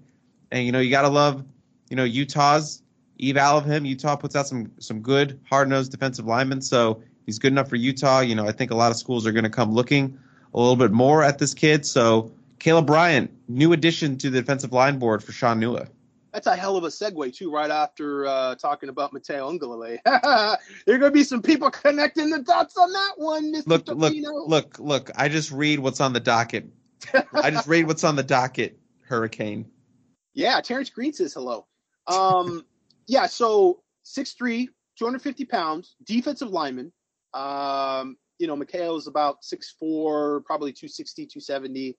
Um, I have not seen much of Caleb Bryant. I haven't had a chance to sit down and watch his film to see uh, what type of player he is. But Utah from Vicksburg, Mississippi, very, you know, strange sort of uh, Right. commitment there. Took his only official visit during the summer to Utah. So stands to reason, you know, they built a good relationship with him, got him out on that official visit. Didn't really have a lot of Power Five offers, so he committed to Utah. I don't know what Mississippi State and Mississippi are doing, kind of asleep at the wheel potentially, or maybe they've just evaluated the kid and they they know more than Utah does. But uh, very interesting. Uh, USC comes in with the scholarship offer, uh, as well as Oregon. Oregon followed the next day with a scholarship offer as well, and that's actually where Terrence Green, 6'5", 265 pound defensive end, ended up. Remember, Terrence Green uh, had his uh, visit canceled to USC Mhm, during the mhm. summer. Um, some uh, interesting moves there where USC felt pretty confident about Grant Bucky. Um, but here we have another defensive line offer, 6'3", 250, similar body types. Again, I haven't really seen Caleb Bryant much on film to really say what type of player is, he is. Is he uh, an actual hybrid guy? Probably not. He's rated as a defensive lineman, so you're probably not going to see much two point stance from him. Um, but another guy that's sort of that defensive end interior, which potentially, you know, could put probably 20 pounds, uh, 30 pounds on him, and he'll be 280. So, uh, yeah, kind of an interesting move for USC uh, to offer him a scholarship. Uh, I believe one of the new administrators that they brought in uh, is from Mississippi State. So, That's correct. potentially, you know, there's some some avow there. But um, to my knowledge, I mean, Mississippi State has not offered Caleb Bryant a scholarship. Am I correct about that, or am I wrong about that? I When look at believe. his- I believe it says. I believe it says they've offered him. They've offered Uh, him. Okay. Yeah, it says I mean, they offered says- that. Okay, so so it says he has. eh, Okay, so the full view on his recruitment, which I don't know why this reads this way, but Utah and, and Nebraska are really the only schools at the very top, and then it's a bunch of like Alabama A and M, Alabama State, Alcorn State. Um, probably because Utah and Nebraska were the only schools that were actively recruiting him. Um, we've seen this many times where schools offer scholarships to kids and then they don't even talk to them like the next week. It's just, you know, scholarship offers don't really mean a whole lot. There's a lot of kids out there that have Alabama scholarship offers that never spoke to Alabama um, past, you know, the, the, the conversation they had with a, a, a position coach, you know, the week they got the scholarship and, and never spoke to Nick Saban and never visited, etc. So, I mean, technically, officially, it has on his uh, profile uh, Miami, Mississippi State, Missouri. Um, let's see, another Power Five school would be. That's Mhm. it. That's his Power Five school. In fact, he didn't even have an offer from Nebraska here, but Nebraska for some reason. Well, wait, nope. Telling a lie. Nebraska is actually listed twice in his profile. Somebody is not paying attention to um, this uh, this profile very well. I'm sorry, it's probably it's probably me. He actually had two crystal balls for the Bulldogs. That was about two months before he actually committed to Utah. So huh. yeah, we're gonna have to get some backstory on, on this kid and, and, and sort of uh, what all happened there with his scholarship offers and and he never took an official visit to Mississippi State, so that sort of tells me something that they were slow playing him probably. Uh, and uh, Utah was aggressive; they went out and they got him. So you know, cer- certainly the the local SEC schools could circle the wagons on him. Uh, the Oregon offer is new, so certainly they like him and they're you know deciding they're going to make a move on him. Um, so we'll see how that develops. 78 tackles last season, 14 tackles for a loss, and 11 sacks, two forced fumbles. He has 30 tackles for a loss and 20 sacks in his last two seasons. So very productive player. And I guess we could just keep sort of de- defensive line news rolling because uh, 2023 Kansas City, Missouri defensive lineman, four-star prospect Edric Hill actually put USC among his top six lists, along with Alabama, LSU, Missouri, uh, Oklahoma, and Oregon. So you uh, Hale did take an official visit to USC this summer. He also took a visit to LSU and Alabama. So sounds like he's winding down in his uh, recruitment. Six on the board, number 187 in the 24/7 Sports Composite, number 27 defensive lineman, number 45 defensive lineman in 24/7 Sports rankings. Alabama has the two crystal ball projections: six foot three, 290 pound defensive lineman at a North Kansas City High School, Edric Hill. And that was sort of felt like a last minute kind of addition for USC in their summer official visit uh, uh, list. Yeah, and a guy that uh, is completely off the grid in terms of um, doing interviews or talking to the media or knowing kind of what's going on with him. Uh, I don't know if uh, anybody has actually even spoken to him since he officially visited USC. We tried and we tried and we tried, and I called the kid but you know, just uh, doesn't really like to talk very much. Um, and so Alabama's there. He did take a visit to Alabama. I don't know if that was an official visit. Uh, I have to look at his profile to see what his official visit um, docket really was, what his itinerary was. But, it, was it was Alabama, LSU, and USC. Yeah. So, you know, I don't think anybody would pick USC. But again, this this this is a weird this is a weird year, man. This is a weird year, weird cycle. NIL is definitely in full effect. And, um, you know, USC has been able to pluck some guys that a lot of people probably didn't think they were able to get uh, going into the summer.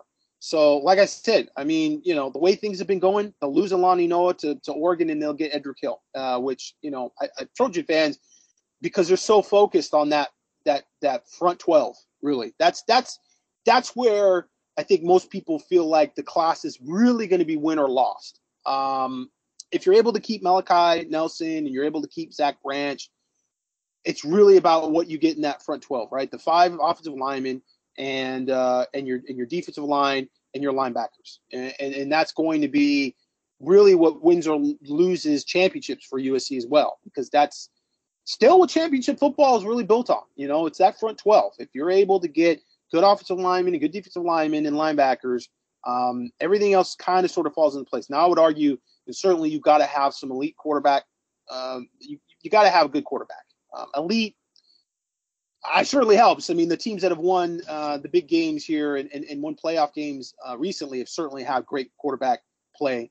Um, so, you know, there have been schools in the past that have had, you know, more uh, like, uh, you know, Colt McCoy types that are maybe not the, the, the, the big time first round picks. Um, I don't know where did Colt McCoy go in the in the in the draft. He, he actually was drafted I feel like he was a fourth round kind of pick. He was he, for me. He was like a Cody Kessler type. He he wasn't he wasn't the guy. You know, he wasn't going to be a Vince Young type. He wasn't going to be, uh, of course, not an Arch Manning type. I mean, gosh, no way, no way it could be at that level. Um, but nevertheless, um, I, I, still think, yeah, quarter, you got to get your quarterback, which is easy for USC, most years it's going to be a local kid. And there's probably going to be two or three of them locally. They're going to be five star level guys. I mean, if there's one thing California still produces plenty of, it's good quarterbacks. So, you know, that's not like you have to really go across the country to go grab a quarterback.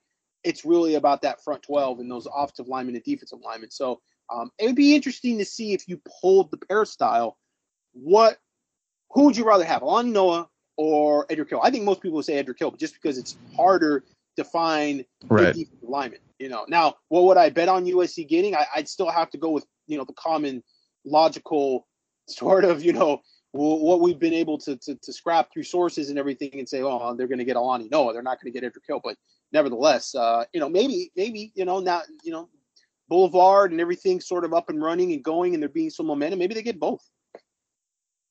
Uh, Colt McCoy, third round pick, number 85 overall. So there you go.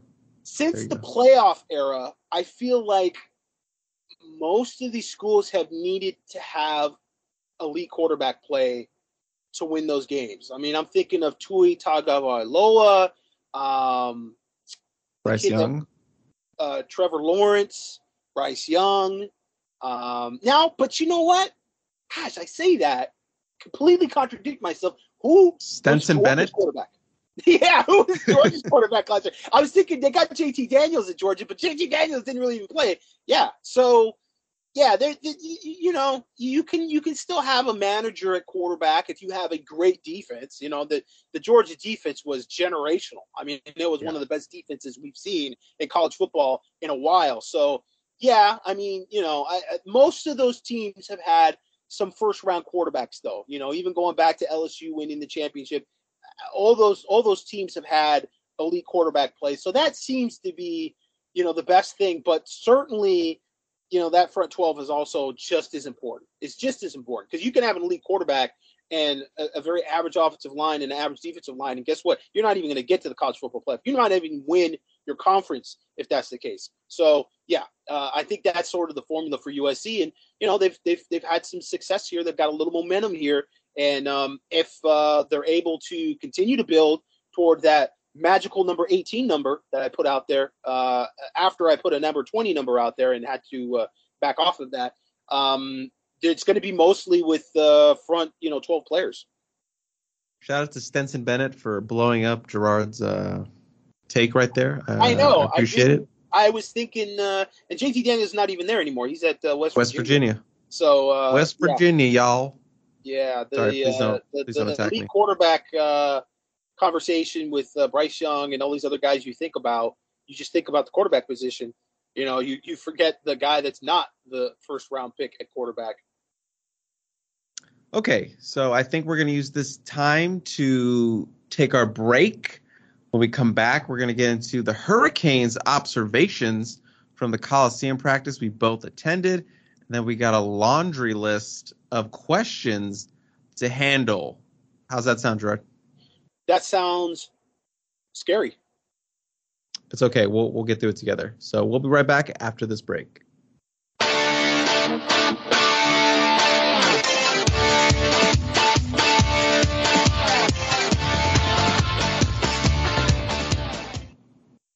Introducing the two-way V4, where groundbreaking fuel cell technology meets fresh foam cushioning for the ultimate performance. With fuel cell, each step feels explosive, delivering unparalleled energy return. Paired with fresh foam, experience maximum comfort throughout the game. Its lightweight textile upper offers support and breathability without sacrificing agility. Whether you're hitting the clutch shot or locking down the opposition, the two-way V4 gives you the tools to play at a high level. Learn more and purchase the two-way for yourself at newbalance.com. Okay, picture this. It's Friday afternoon when a thought hits you. I can spend another weekend doing the same old whatever, or I can hop into my all new Hyundai Santa Fe and hit the road. With available H track, all wheel drive, and three row seating, my whole family can head deep into the wild. Conquer the weekend in the all new Hyundai Santa Fe. Visit HyundaiUSA.com or call 562 for more details. Hyundai, there's joy in every journey. Gerard, you know what I'm going to ask. And you know what I'm going to say. Yep, yep. So let's just move on. Let's not even do it. Let's not even do this whole bit. Let's just let's just keep it rolling. Let's talk about the Coliseum observation practice notes and an- analysis that we have for our 15 minutes of practice view. You ready for the Boom! hurricane? So obviously, I cover every USC practice. So I talk about practice and what I see at practice a lot, whether that's on tunnel vision or on instant analysis nowadays. But I'm sure people are tired of talk hearing about what I think about practice. And I know everyone listening probably cares about what Gerard thought about practice, what he saw at practice, because Gerard doesn't always get to talk like actual like USC football. You know, mainly people rely on him for recruiting and stuff. But obviously, Gerard knows his shit, and people want like to hear when he talks about the team. You always do really good uh, tweet analysis during games, pointing stuff out. So always like retweeting those. But Gerard, I'm curious about what you thought about practice and kind of what you saw from our limited observations about what what you saw from I guess intensity or the structure or just you know uh, general newcomers uh, in general. I said that twice. I just really fumbled that. But Gerard, just tell me, what did you think of practice, the the min, the midnight uh, night Coliseum practice that we got to see? Yeah, it was limited. yes, it was. I knew you were going to say that. Yeah. It was limited, and um, I, I I can't see myself making any grand predictions about the season. Just really haven't really seen the team very much. You know, that spring football showcase was really the most that we'd seen from the team. And what we're seeing now is warm ups, um, some individual work, and uh, that's about it. You know, we're not seeing any sort of seven on, we're not seeing any 11 11 in terms of intensity, in terms of the physicality of practices. You're not seeing any of that stuff. So I can't make any type of observation or or, or try to uh, analyze or evaluate how the team has improved or is, is, is distinctly different from years past. Um, I know everybody talks about the cultural change. You know, we'll, we'll see that happen during the season. Um, I don't just, you know, go, oh, wow. So, you know, the players say it's so different and just think, well, it must be different. You know, I mean, players always talk about energy and they, they talk about things and what have you, but the, the, the proof, as they say, is in the pudding, and that's in wins and losses and how teams respond and how they play during the season. So we'll see how competitive they are and, um, you know, not just in the games they win, but you know, any games they lose, you know, how close those games are, how do they lose those games. We're really going to have to wait until the season to really to really know because we just have not seen anything from practice that can um, that you can that you can can build. I think a case on. Uh, perhaps maybe there's a scrimmage that pops up and they they open it up um, a little more. We get to see what happens.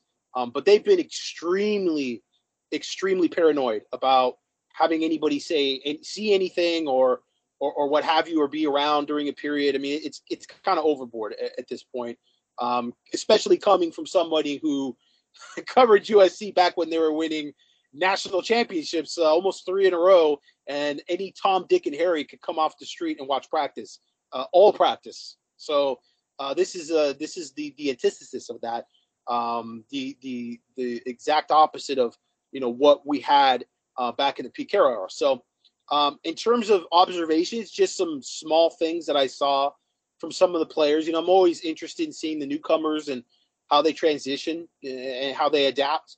You know, into uh, that team structure. And there's you know a lot of newcomers. Uh, uh some guys there were obviously they were doing spring, but uh, just a, a, completely different team than last year. And, and Jordan Addison is, is one of the biggest newcomers that was not there during the spring. And just watching him run routes, he's very fluid.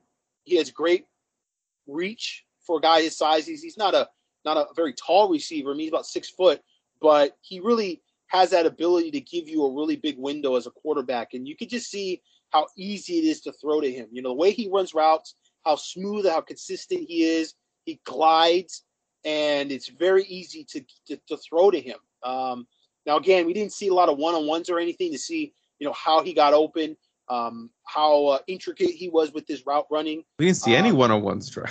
Yeah, we didn't see any. Uh, we didn't see any. Uh, you know how he blocks in the run game, um, etc. Uh, but uh, yeah, you know, definitely showed just uh, against air, and USC will see some air during the season. Um, they're not going to play much against it, but they'll see some air. Uh, he was uh, very, um, very comfortable. It, it, looked like, and uh, I could see why he's a guy that uh, the quarterbacks want to throw to. It just seems like he gives himself a, a very a very good window for quarterbacks to be able to throw to. Um, so I thought you know he was interesting. We saw Raleek Brown, freshman running back slash receiver, uh, going through some passing drills. I think what looking at him physically right now and seeing how he's developed, he's developed his upper body quite a bit. You know, he's always he's always had a, a good uh, bit of lower body explosion and lower body strength, but he looks like a running back now. Uh, he does not look like uh, DeAnthony Thomas, right? DeAnthony Thomas they put at running back, but they put a lot at receiver too because they didn't want him to take a pounding at running back because he was very diminutive. He was very small. He was very slight. He was like 165, I think, when he arrived at Oregon, and I don't think he was probably above 200 pounds when he left. Uh, Raleek Brown's not built like that. Raleek Brown is stocky. He is small. He's got um, some. He has got some arms. Yeah, I posted a video. He, yeah. That's where he's developed. That his upper body strength has been 100% where he's developed. He's always had, again, you know, a good lower body, a good foundation on him as a running back. But yeah, man, he's got arms now, and, and he's stronger looking. And to me, I just don't picture him playing a lot of receiver. I, I was going to ask that of Lincoln Riley, but we didn't get enough time uh, in terms of the vision for him and how he was recruited. He was recruited during the recruiting process when uh, Lincoln Riley was at Oklahoma um, as a as a slot receiver first and foremost. They sold him on that, and then when they came to, to USC, it was kind of sort of the same thing. But I think he's a running back. I, I think he's a guy that can certainly catch the ball in the backfield. He's got good hands, uh, and he's comfortable out there. But this is a guy that's an explosive running back, and USC needs um, to have some depth at running back. And so I think he's going to get a majority of his reps at running back. Also at receiver, we saw a little CJ Williams, and he looked really good. He looks, uh, I mean, he just looks ready to go. Like he looks like physically he's going to be able to contribute this year. Um, I don't know, you know, it's a stack position. I don't know where he's going to find those reps, but he looks like a guy that is, is ready to make an impact. Runs really good routes, really uh, a, a, smart kid, uh, strong, uh, a possession receiver, but has a little bit of burst uh, once he catches the ball. And so I, I like the way he looked. He looked just very decisive in his route running and catching the football. And um, certainly a player that USC is going to need in the future as they have some of these upperclassmen uh, leave, guys like Jordan Addison. Um, and then, uh, you know, Deven Tompkins, a guy that we saw during the summer at the camps. I'm big on the Deven Tompkins train right now. Yeah, who physically is just um, Deven Tompkins now look like he ate Deven Tompkins from last spring. yeah. He, he's he's he's got to be 250, 260 now. Um, and he looks like he's going to be a three technique. He's 6'6, probably 250, 260, and is a guy that um, don't waste your time having him stand up at the line of scrimmage and play around like, oh, which gap am I going to go to? I'm going to confuse the offense. Ooh. No, just put him at three technique. Well, right now he's probably a five technique, but I think you eventually want to put him as a three technique, put that weight on him, get him to 285, and let him go ham right in that A gap. That's that's I think where Deven Tompkins is going to be uh, a, a, player for USC, and, and, certainly, I mean, he's put on a ton of weight, and it, it just looks like good weight, and it looks like he's going to be able to put on more. Yeah, it looks like he can definitely hold more to that frame. And I hope it's not a situation like you said. You don't want him to necessarily stand him up. I hope it's not a situation like with Solomon Byrd. Solomon Byrd, the Wyoming transfer, started out playing defensive end, and now they're just playing him at rush end to start fall because they wanted to learn both spot. I hope both spots. I hope Devin isn't didn't learn start out learning rush end and now he's learning defensive defensive line. I think he's just purely just by the look of him, like you said, just keep him on that D line. Don't try to stand him up. Yeah, I didn't get to see a lot of Byrd, but that's another guy that watching him at Wyoming, I think you want to put him on his, his hand on the ground. You know, I, I don't know if you want to get real cute. And, you know, with Korey Foreman, and obviously there's a lot of questions about Korey Foreman right now because he hasn't been practicing. A lot of people are nervous about him. Um, they are um, expecting big things from him. And I think, you know, that goes to sort of a, a, a bigger conversation about five star guys, recruiting them, developing them, and how that impacts the recruiting process. With Iman Marshall, USC really they, they were hurt in recruiting because Iman Marshall did not develop at USC and become a you know a first round pick the way everybody thought he was going to. And that perception it impacts your ability to recruit in the future. Now, you know, guys can be busts. Guys can just be overrated. But nevertheless, from a perception standpoint, it's going to be ammo for other schools to use against you. If you recruit a bunch of busts, it's going to hurt you. It doesn't matter if those guys just end up really being busts. I mean, hey, at the end of the day, if it's a bust, it was a bad evaluation by your coaching staff, right? So it hurts you recruiting either way. And Iman Marshall, not just that he didn't go in the first round, but the fact that he wasn't a three and out was a big deal to people. I, I remember hearing that several times over the course of him being at USC, and it's like, yeah, look at USC. They don't develop anybody. Look at Iman Marshall. Iman Marshall was a generational player at cornerback, and mm-hmm. he's not even like he can't even get out early to go to the NFL. That hurt USC in the recruiting process, and so they got to get Korey Foreman up and running and develop him to make some plays. Because if he ends up being a guy that transfers out, it's gonna hurt USC. Even though this is not the coaching staff that that recruited him, it doesn't matter, man. That's just the way recruiting goes. It's gonna be a black eye on your player development. And so uh, you want to see Korey Foreman get out there. Um, he played obviously in a different system last year. I felt like he had more of the athleticism and the traits to allow him to be a hybrid guy. But I do sort of wonder if he's still in that that sort of no man's land uh, uh, of learning two positions and doing two different things, and if it would just be better for him to put his hand in the ground, go get the quarterback, go be a pass rusher, young man, and uh, and focus on that, and don't worry about standing up and and going through you know uh, drills of taking running backs out of the backfield and things of that nature, because there's some guys that can do it. And again, go back to the top of the show. Braylan Shelby is that guy. He can do it. He, he, you, you're not gonna have to worry about him. He has the spatial awareness, instincts, agility, balance, and speed, eyes, all those things to do that. But some guys don't. And Korey Foreman, coming out of high school, had a little bit of that, right? Drake Jackson really didn't have any of it, to be perfectly honest. He never did that in high school. He was a defensive lineman. He was a pass rusher in high school. You know, it was USC's convoluted idea to put him at linebacker, and and and not just USC. It was his idea as well. I mean, to be fair, he loved that idea. He was sold on that idea. Oh, being a USC linebacker, you know, maybe wearing number fifty-five, all that stuff. But again, that's sort of like you know, eh, eh, you have to be strong as a coaching staff and have a strong philosophy and say, no, listen, this is what's best for you. You need to buy into this because this is ultimately what's going to work for you. You know, that was one of the issues, you know, bigger picture with Clay Helton is that he kind of just sort of went with whatever, you know, the, the, the players wanted. He was a player's coach too much. Like it, it went to, to, to, the too far into the, um, you know, what's the saying, the saying it's the, the, the, the inmates are running the asylum.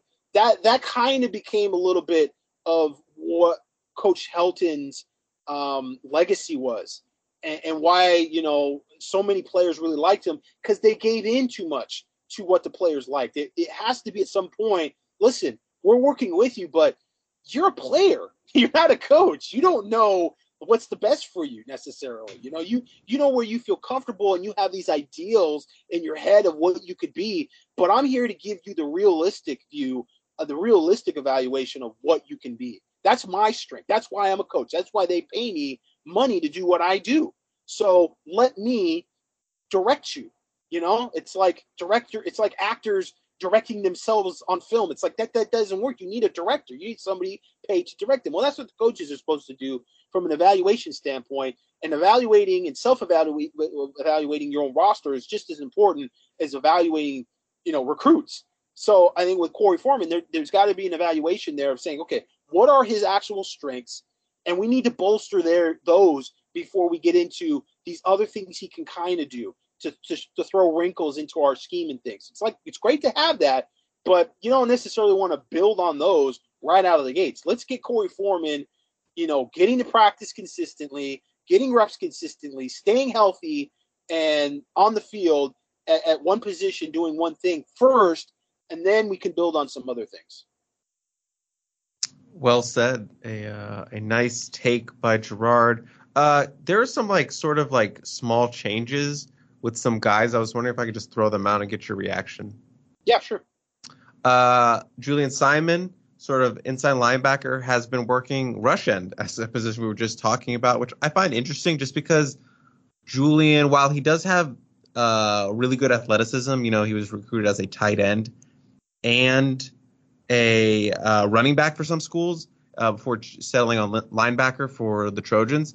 He doesn't have a ton of length. He's only like six foot one, maybe six foot two. But I just thought that was an interesting uh, switch for him to go to kick from outside to that rush end spot. I don't know how you feel about it. Yeah, I don't like that. I don't think he yeah. has enough length to play at the line yeah. of scrimmage against offensive tackles. Um, you know, maybe as a Sam linebacker, if you were putting him off the line of scrimmage and you just had him matching up against tight ends and reading tight ends and basically playing at the line of scrimmage for that, maybe. But yeah, I don't know that's going to go very far. Um, he, he, he's not very big uh, to be able to tangle with people at the line of scrimmage. So yeah, that's a that's an interesting move. Uh, another one isn't a position switch, but just someone who has been sort of running with the ones consistently is uh, Ceyair Wright. You know, he a former top 100 prospect. He has been the guy early in fall camp opposite of Mekhi Blackman for that uh, second cornerback spot, and that's kind of where he ended spring camp. There were some injuries, so him, Prophet Brown, were kind of thrust into those two starting spots uh, late in spring camp. They started the spring game. There were some ups and downs with that, but I picked uh, Josh Jackson coming back from injury to kind of be the guy who wins that other job. But lo and behold, we have Ceyair, uh, the true so- or is he a true sophomore? I don't believe he is a true sophomore, but you know, No, young- well, he, he's got he's a eligibility wise, he's still a freshman. okay, So yeah, it, it's kind of hard because it's like USC labels them as if there's not a COVID waiver, but then we know that there's that COVID year still. So like for us on the site, I think how Ryan does it is this is the eligibility they have. So we're we're we're we're including the COVID year in their eligibility because it yes you would have to technically get a waiver for it, but it's everybody gets it. It's not like a medical red shirt where you know you petition for that waiver and maybe you get it, maybe you don't. Everybody gets it. So USC, I think, labels them uh, from if the you know COVID the COVID year's not there. Uh, whereas I think Ryan puts it down as you know this is where their eligibility lies. So with Ceyair, he's technically still a freshman eligibility wise. but yes, in in general, just him sort of you know on track, on pace, early pace to kind of maybe be a starter this year. That's interesting. I mean, we just had not seen a whole lot from him. Obviously, he's got you know some some really good length and speed there.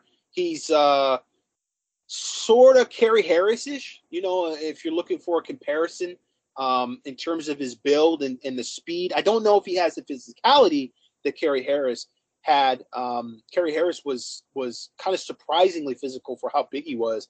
Uh, he was a guy that could come up and smack you pretty good. Uh, haven't seen that from Ceyair at Loyola when he was coming out of high school, but he definitely has, uh, you know, sub 10 8 speed. He's, you know, legit six foot, six one, uh, long arms.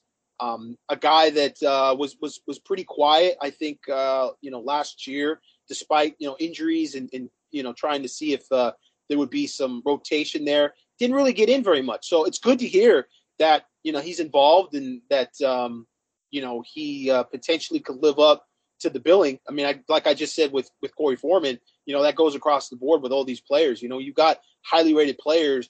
You got to get those highly rated players out, and they still need to be highly rated. You know, when they're when they're going out of college, um, or else you know that's that's going to be what's going to hurt your player development. It's going to hurt you on the recruiting trail. But um, yeah, I mean, I'm interested to, to see uh, also what happens with Kobe Covington. You know, that's another guy that comes in um, that uh, that I think uh, you expect to compete for a, a starting job potentially. Josh Jackson as well was a guy that came in and and you know as a, originally as a receiver has great ball skills and just sort of sort of slid over there at the beginning of the season um, to uh, to cornerback, and uh, you know they really liked his length, and Donte Williams was very uh, complimentary of him, and and and not you know not terribly different like physically from Ceyair Wright in terms Yeah. of his build. You know he's another kind of lean, sort of six footish, long arms, really good ball skills. Not necessarily the most physical uh, cornerback, uh, but a guy that you know can can certainly uh, do a lot from a skill set standpoint. Um, Mekhi Blackman is, you know, interesting. I, I'm not completely sold on him. Everybody sort of just pencils him in at that other cornerback spot. Um, I'm interested to see how how well he plays. Um, if they're not just sort of like you know giving him that spot because he has seniority. I mean, he is the senior senior of that group. He is the guy that's got the most experience, certainly. Uh, but at, at Colorado, I thought he was okay. I, I didn't think he was, um, you know, necessarily like a lockdown guy that's like, oh my gosh, you know, um, he's a guy that uh, is going to come into USC and he's just, you know, going to be the starter automatically. I think Christian Gonzalez was the better of the two. Christian Gonzalez ended up transferring to Oregon. Um, so I'm I'm interested to see if Kobe uh, Jacobe Covington can can make a push and, and actually play cornerback. Um, Jalen Smith is is still I, I think even listed as a cornerback, but is more of a safety. He's more of a nickel safety than, than anything. Um, and obviously uh, Max Williams is, is sort of similar in that in that role. And just final one, not not necessarily like an earth shattering kind of switch, but Mason Murphy, who has been mainly uh, a left tackle, kind of taking left tackle right reps, the second team left tackle for most of his time before he was hurt last year, has now started sort of cross training and playing uh, a right tackle spot and possibly even moving in to play a little interior just to get some experience there in fall camp. Yeah, I think that's good. I think he's, you know, potentially if he's able to get to the next level, might be a bit more of a guard. I don't know if he has the athleticism to be a flat out tackle. Um, but I think, you know, at the college level, you certainly can get away with right tackle. Um, we've seen him bounce around a little bit, but left tackle's tough, man. You, you, you know, mm-hmm. there's a reason why those guys are, are so coveted. Uh, you have to have a real kind of specific skill set to go against some of these real speed rushers. I mean, some of these guys are like bats out of hell. You get guys that run in, you know, a four, five, four, six range, and you're a 310 pound lineman. You, you got to have a lot of length, and you got to have really good quick feet, good balance.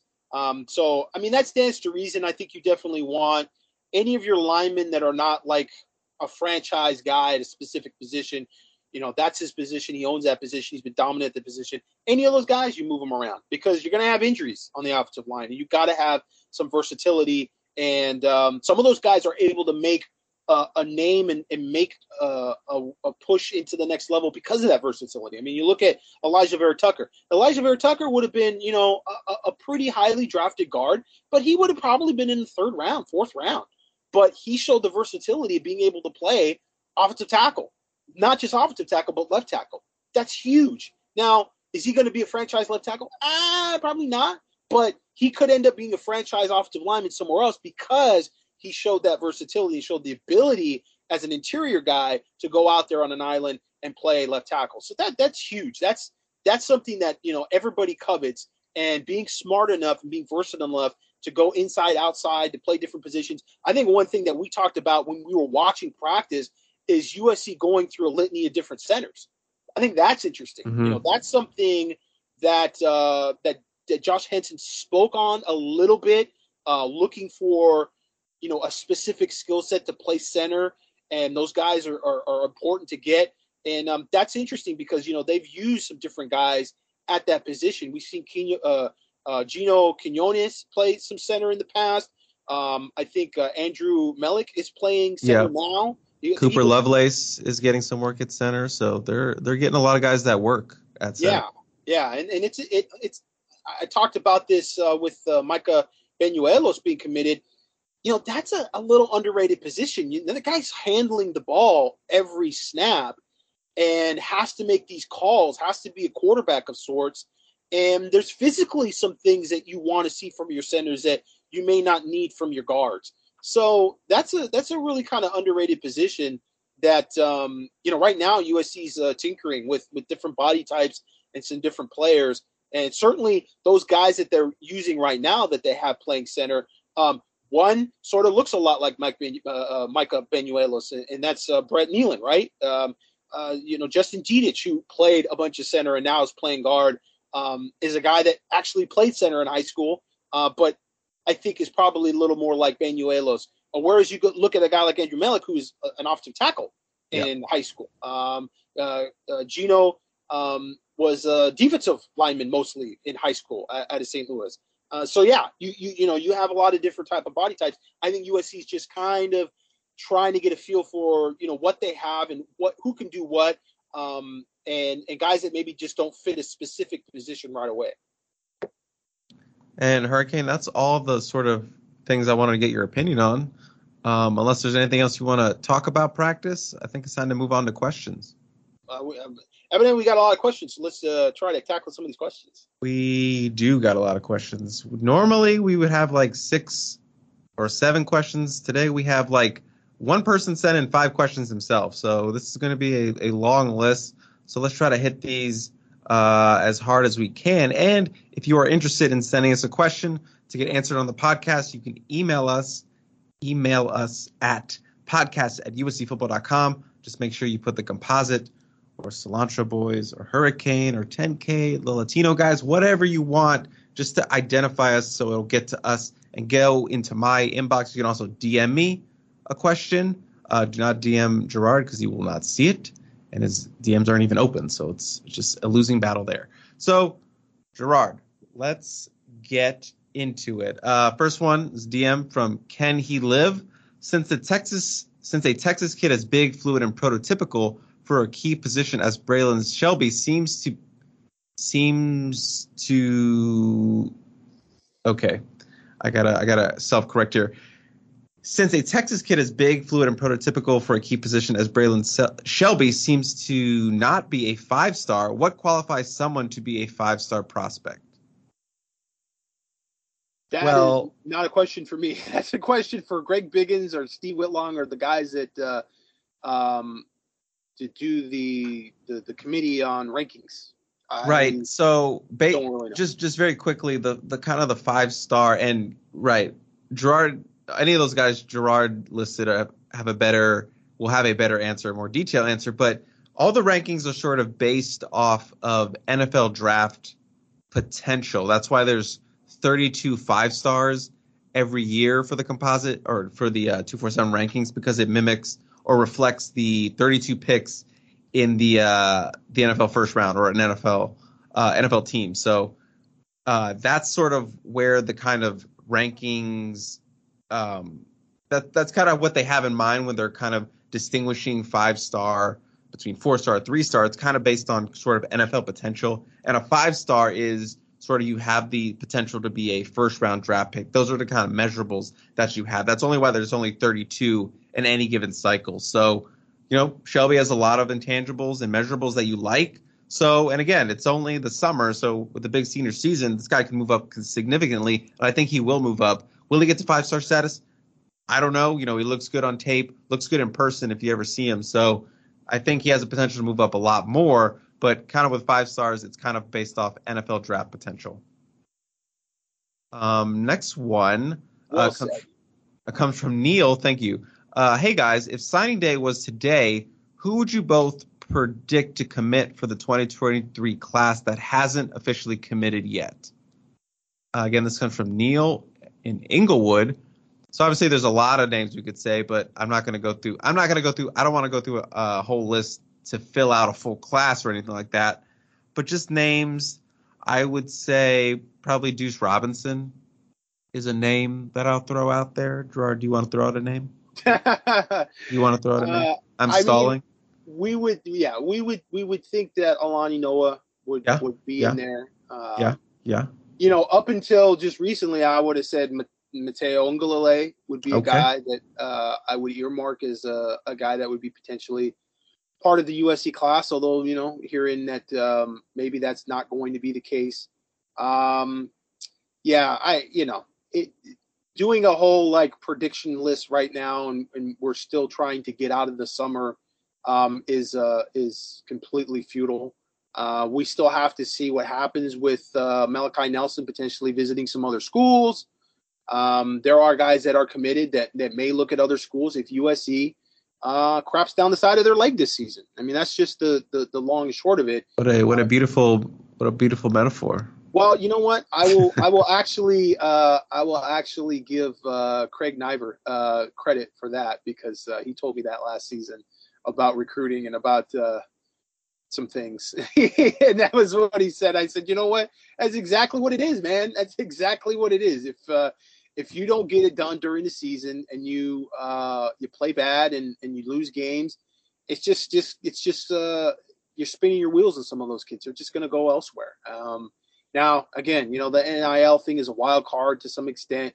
We saw with Texas A&M last year; they didn't have like a great year, um, but they did beat Alabama, and I think they built a lot on see what we can do, see what we can do. We just get better players. We can build other players. Uh, we can build uh, and, and beat other teams that are, are, at that level. We can play at that level. We just, you know, injuries, whatever. You know, you, they're just salesmen. You, you just, you know, coaching staff's just selling it. Jimbo's out there and he's selling it, and uh, and the kids bought into it. And then NIL and the collective thing was was working for them as well. So, you know, our schools that are seven five is that it's still going to be one of those things where you can still be a completely mediocre program and end up with, you know, uh, one of the best recruiting classes in the past ten years. Is that going to be like the norm? We don't know. We don't know. I, I would bet against it. I think A&M just got ahead of the curve with things. They were ultra aggressive and um, able to, to, to sort of script the line of some things potentially, and that got them a great class. And so, um, I don't know that Miami's going to be able to do that this year or Tennessee schools that you don't necessarily predict are going to have great seasons, but have really good recruiting classes and continue to seem to have a lot of momentum on the recruiting trail. So with USC, I think they got to win games. Okay, they got to win games, and um, you you got to get into that uh, 9-10 game wins to be able to maybe flip some guys um, and hold on to uh, your best recruits. So yeah, we'll we'll we'll get there. Um, making predictions now is just it's silly. This next one comes from Kevin. Hey, Chris, fellow P member, I have a question. When is the next recruiting event? Now that the collective has been announced, you think we see the effects right away? Well, the collective won't go into effect in 2023, so I don't think so. We're definitely not going to see any of those effects, obviously, this year. And uh, for the next recruiting event, I believe we are on a dead period of some sort. I believe so. The, ne- the next technical, the next recruiting event you'll see at USC is the home opener. Right. It'll be it'll be game days essentially, and they'll they'll bring guys in for for practices, uh, fall fall practices if if they're not you know swamped with uh, uh, high school ball. We will see a, occasionally a couple guys come through, but the big things will obviously be uh, Saturday night Saturday game days. That's when we'll see kids on the sideline and stuff. Even though that's yeah. technically not like a like a barbecue or anything like a specific a recruiting event, but yeah, there will if be you're talking about a recruiting event like a junior day or a, or, or something of that nature. Yeah, that's not going to happen until January, uh, probably at the earliest, February. Um, you're going to see official visits uh, during the season. The first official yeah. visit I think they have is with uh, Malachi Coleman, which uh, I'm not sure if that's is that for the home opener or that the following week. Um, I can't remember off the top of my head. I have to pull up his his profile, but he's coming in in September. Um, so you will have those are recruiting events. Obviously, you have an unofficial visits. They may have something at the end of the year um, where you have like a group of unofficial visitors that you bring down right before signing day. They had that last year. That was mainly because Lincoln Riley was trying to hit the ground running and he got hired and it yeah. was like, hey, we got to try to get as many of these 2023 guys on campus as possible, get some 2022 guys on campus and try to close strong. And, and obviously that didn't really work. Um, so it, it, they could still have something, but normally um, the normal process, the normal cycle, you're going to have your official visitors. You'll have a bigger official visit weekend, most likely for the Notre Dame game, um, the home game, the home game this season, um, and then you will parlay that into uh, in-home visits. You know, you're going to have your your staff on the road um, going in and having in-home visits, and then you'll have uh, that. I think there's two weeks there where you can have official visits before the early signing period. So it'll be a more normal um, year and cycle for USC from that standpoint. Uh, you might have maybe some coaches coming or going still, uh, but nevertheless, it will be pretty straightforward. It's not going to be quite as uh, as spastic and, and, chaotic because you know you, you you hired a coach and you're trying to um, you know keep some guys committed and you're trying to get more commits without having really had an established relationship of that class of that coach with that school. Next question comes from Kel.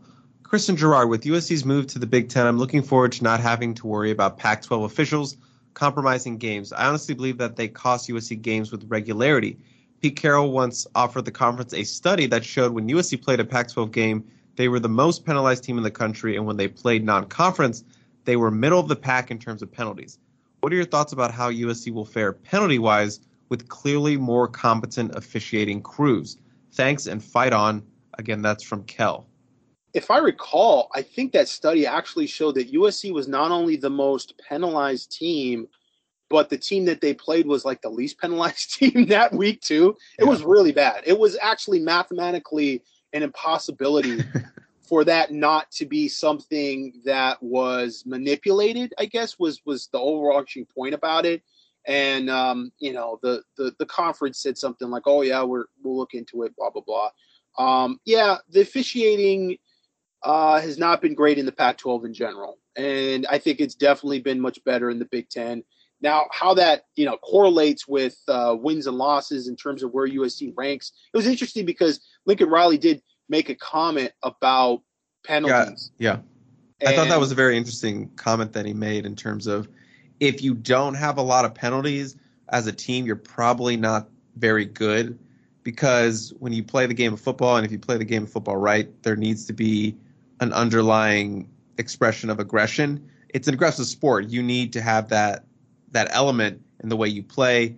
And the penalties they don't want are obviously dead ball penalties, you know, uh, administrative penalties, you know, things after the whistle. Those are the ones you can't have. But you get stuff like holding calls and stuff like that. You know, that's part of the game if you're going out there and being aggressive. So I thought it was interesting, you know, uh, answer to him about about penalties, and they they did have a lot in their first team period for the Coliseum Here- practice. Here's a, an interesting kind of like a story that that sort of backs that up and like, Story goes- time, let's go. goes back to my to my my young years in football and, and learning and being coached.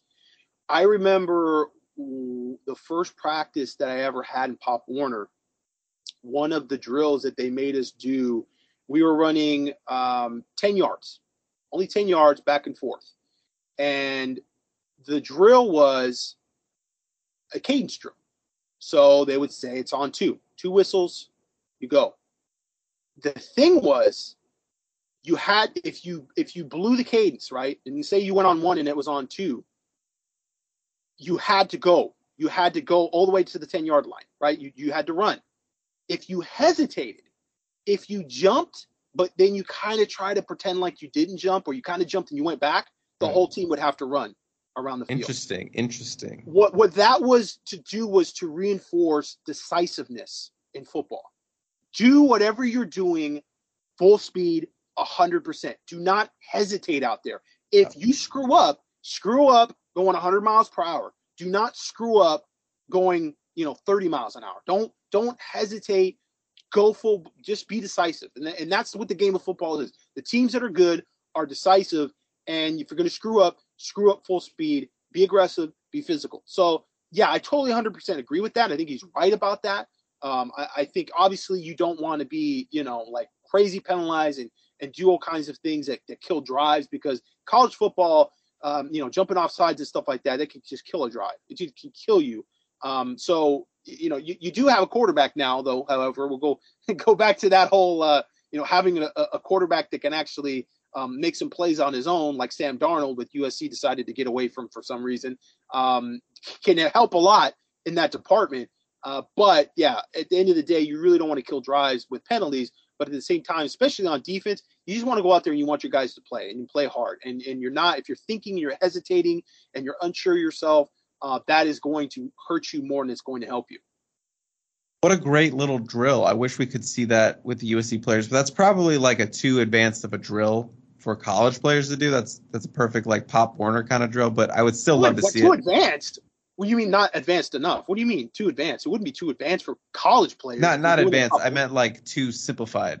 Okay, that's too- what you, too- you meant what the I meant. opposite of what you said. All right. Yeah, I, I meant the opposite of what we're at the end of the show, man. Give me a break.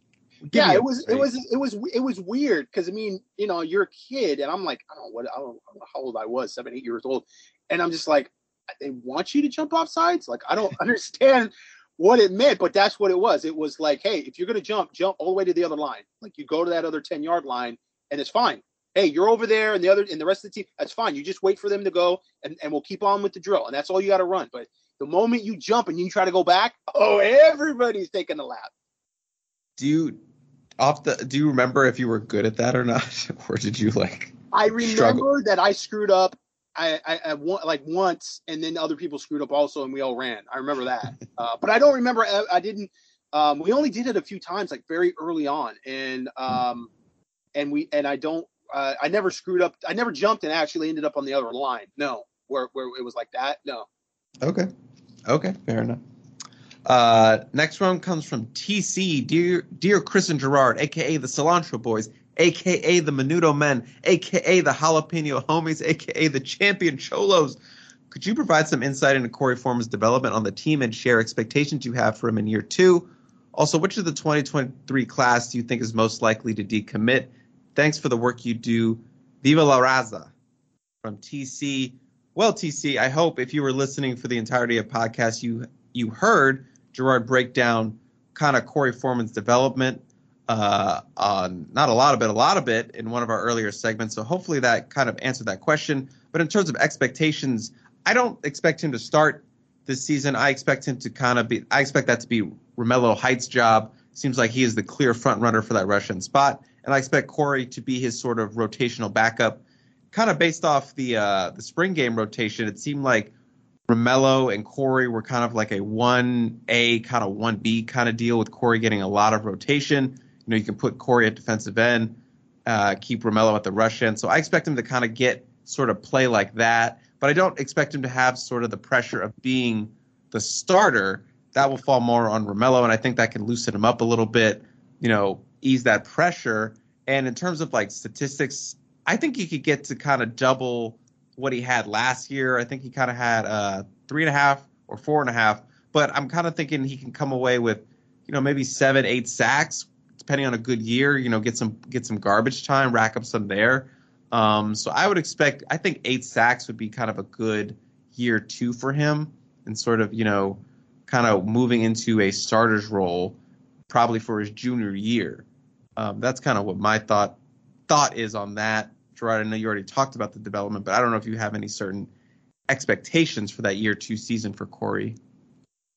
Yeah, I think uh, I mean eight sacks would be phenomenal for yeah. him. I think um, certainly be, doable. Certainly doable. It'll be interesting to see how much he can play opposite of uh, Romello Heights. I think that's going to be an interesting you know, because you know Nick Figueroa is also there, and Nick has been very productive for USC, but then he's also kind of battled injuries here, yeah, uh, lately, and uh, as Korey has. So you know, it's one of those things where you know there's plenty of opportunity to get your foot in the door because somebody could go down for a couple games. Um, it's uh, not necessarily like you've got a lot of Iron Men on that defensive front. I mean, that, that goes even for you know Brandon Pili. like everybody across the board outside of Tuli has uh, has had some injuries that have kept them out multiple games. So um, that's a position where you can definitely rotate also, and you can have guys, uh, especially playing against uh, you know a lot of pass happy offenses in the Pac-12, and they want to uh, run up and down the field. Um, you're going to have to have some rotation. You know, you're going to have to have guys that are pass rushers that uh, you know have have the cardio that can just keep going out there and, and pushing hard. So it's it's not a bad thing to have depth at that position, and certainly that is a position where USC has recruited, you know, fairly well at and has had some depth. It's just a matter of trying to get some production at that position as well. I, I would like to see just, you know, maybe less moving around though, um, you know, and, and, and try to get guys. I, I think some of it, you know, it helps nowadays when you've got the transfer portal and you don't want guys to get unhappy to sort of move them around and give them spots and they can maybe, you know, fit in where they get in. But you also want them to just kind of focus and get better at, at a single position as well. And that's sort of, you know, my my my gripe about Tuli and seeing him out there standing up in a two point uh, stance and rushing the passer sort of as a five technique. is just like, man, that guy is a three technique. Put him at defensive line at the three technique and just let him attack the quarterback there. That's what he needs to be doing. You almost need to build your defensive line around that and then hope one of these guys at the edge can stay healthy and, and be a counter to that. And so, um, yeah, we'll we'll see how he develops. I, I have really no expectations. I think what Chris said is exactly you know how it stands today. Um, but I, I wouldn't mind seeing him a little bit opposite of Romello as well, and see you know what USC could get out of that. And in terms of like a decommitment pick, I don't really like to do decommitment picks like that, so I'd probably steer away from that because I don't want to. I don't want to just like throw out a decommitment and just. There's cause... there's nobody there's nobody right now in this class that are like a Quay Davis. You know the the former yeah, yeah. commitment at, at USC. It was a four star out of Dallas, and it was like, dude, this guy is not going to end up at USC. And trying to hint at it every which way, but um, I, would say, I mean, just just just at face value, you kind of look at the two running backs out of Texas, and both of them I, are I was gonna say the running backs too. Those were yeah, kind of my they, guess. They've gotten some bumps here, and um, you know, you could see maybe those SEC schools or those Texas schools taking another run at them, uh, especially if uh, Reuben Foster remains committed to Louisville, the five-star running back, number one running back. Uh, Rueben Owens. Uh, Rueben Owens. What did I say? Reuben Foster. Sorry, excuse me. Reuben Foster is that a player? Oh, there you Reuben go. Foster, yeah, played uh, played linebacker at Alabama. Um, he was from uh, Georgia. Yes, yes, he was, there, he, was there. he was notoriously known for getting an Auburn tattoo, and then uh, as, a, as a as a as a commit uh, and a senior, and then turning around and committing to Alabama. Boom. Um, so that that was an interesting recruitment. But uh, yeah, Rueben Owens, excuse me, the number one running back, uh, five star out of Texas. So a lot of people are like, he's going to Texas, he's going to Texas, and then uh, completely pulled an okey doke and ended up at Louisville. And lie, baby. Um, and so we'll see if that stands. A lot of people feel like that's not going to stand. That you know Texas will end up getting him. And again, you know, it's one of those things where people are like, oh, you know, there's certain schools and they're paying money up front. And, and I'm not making any allegations or anything. I'm just saying that this is the conversation that people are having, and they think that there's no way that you can renege on that commitment because somebody gave you money to commit to a school. It's BS, man. I'm telling you right now that kids can can give the money back if they want to or not. It don't matter. It's just not going to matter at the end of the day. You're not going to be able as a collective to go to court and sue some kid over some money you gave them because it's going to make it look bad like you induced him to go to that school and that's going to be against the ncaa now if that rules change down the line then that's different but at, right now as the, the rules are if you are inducing recruits to go to schools and, and giving them money to go to specific school to do specific things that is absolutely against the rules and and, and you would be potentially putting your team in, in a situation where the the school that you're affiliated with you give them the death penalty because of something like that so it's not going to happen so that's why people still look at Rueben Owens uh, committing to Louisville, going, "eh, it might not that might not stand."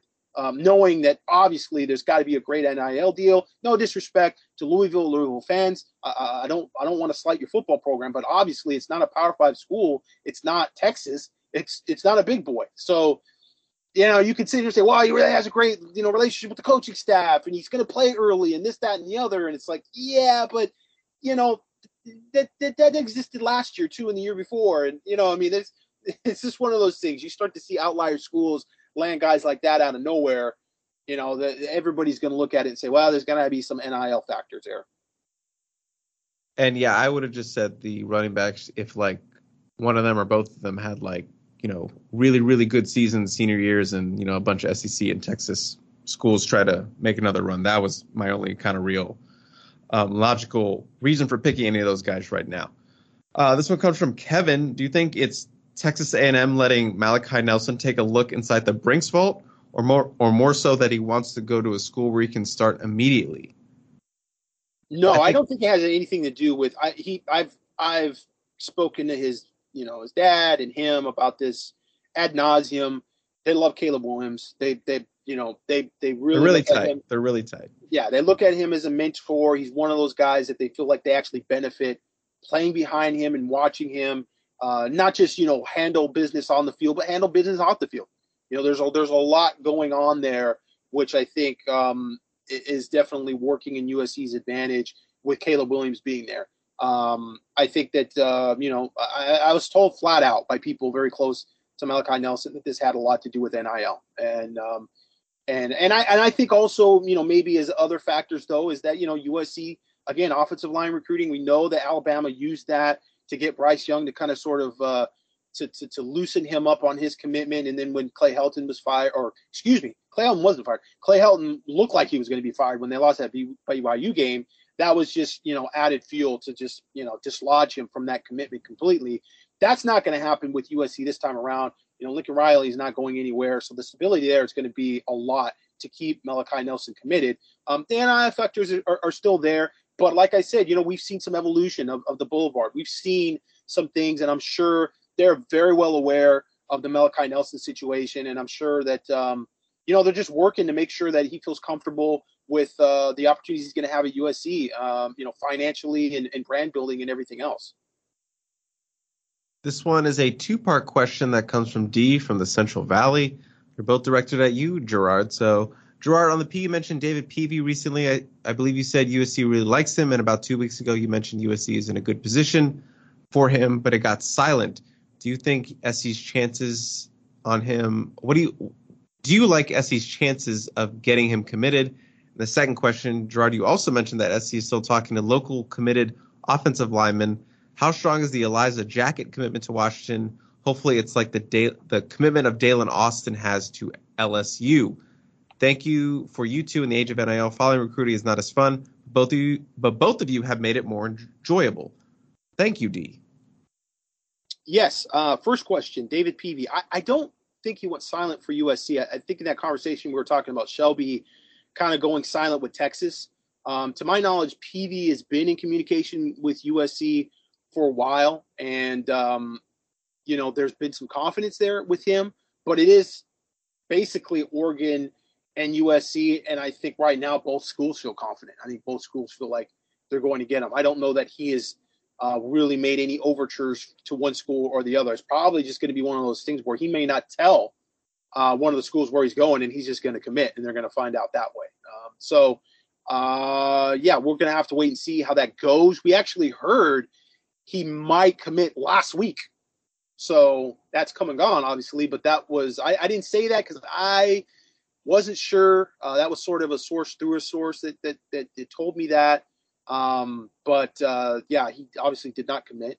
And so we're kind of still waiting to see uh, what happens. And then, you know, does, does the Braylan Shelby commitment affect him at all? I, I, don't I don't know. I don't think so. I mean, he was on the official visit with Braylan Shelby, and USC has uh, been recruiting them both pretty aggressively. So um, that's where that stands with David Peevy. Second question, um, in terms of Elishah Jackett, yeah, I mean, I think uh, USC feels like they can circle the wagons on some of these local players, sort of like they did with Malachi Crawford. I, I think Elishah Jackett falls into that category where they feel like they've got enough to offer, and if they win those games during the season, they'll be able to go back and they'll be able to recruit him. They don't have to make a big push early or anything. Just kind of keep certain bodies warm that you liked, and, and they liked him. I mean, they really did uh, recruit him pretty hard early in the spring. Uh, Josh Henson spent time with him uh, personally on junior day, and he came away feeling like he was a priority recruit. Now, I think that sort of changed because he never came in on an official visit, and that sort of tells you a little bit.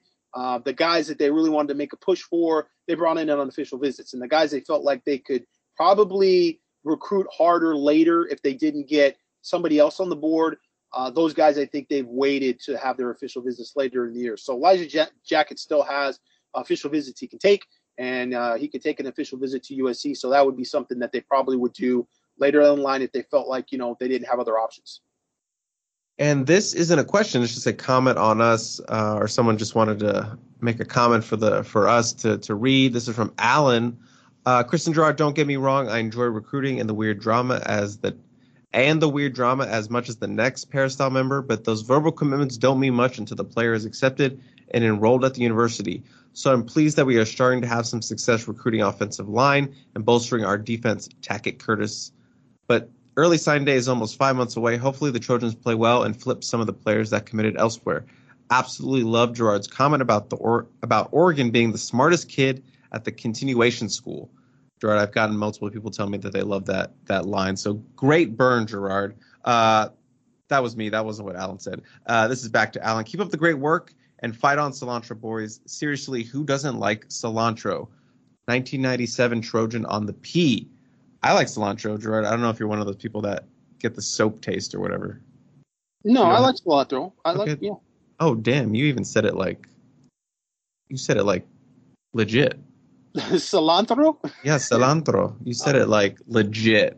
Oregano. You Oregano. got R's, my guy. I mean, you said you said tabarucci, uh, cilantro. Said for, somebody said uh, for uh, La Raza, and you you I mean you butchered that. You said La, look, man. La, La Raza. Look, man chill you out. were on the you were on chill the out uh, over there.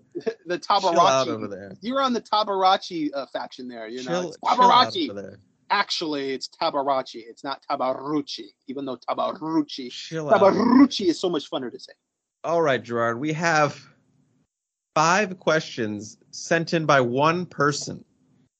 Tariq sent in five questions and these aren't like I stored them up over multiple weeks. This was all for one week. So this is what we're gonna do. We're gonna trade questions back and forth. So you're gonna get the oh. first one, and then you're just gonna answer, and then I'm gonna get the next one, and I'm gonna answer, and then you're gonna get the next one, and you're gonna answer. Does that make sense? Okay. You want me to tr- uh, go and try to read uh, the questions to you? No, no. I'm, I'm I'm gonna read them. I'm gonna read all them right. regardless. All right. All right. Go. So you're up first.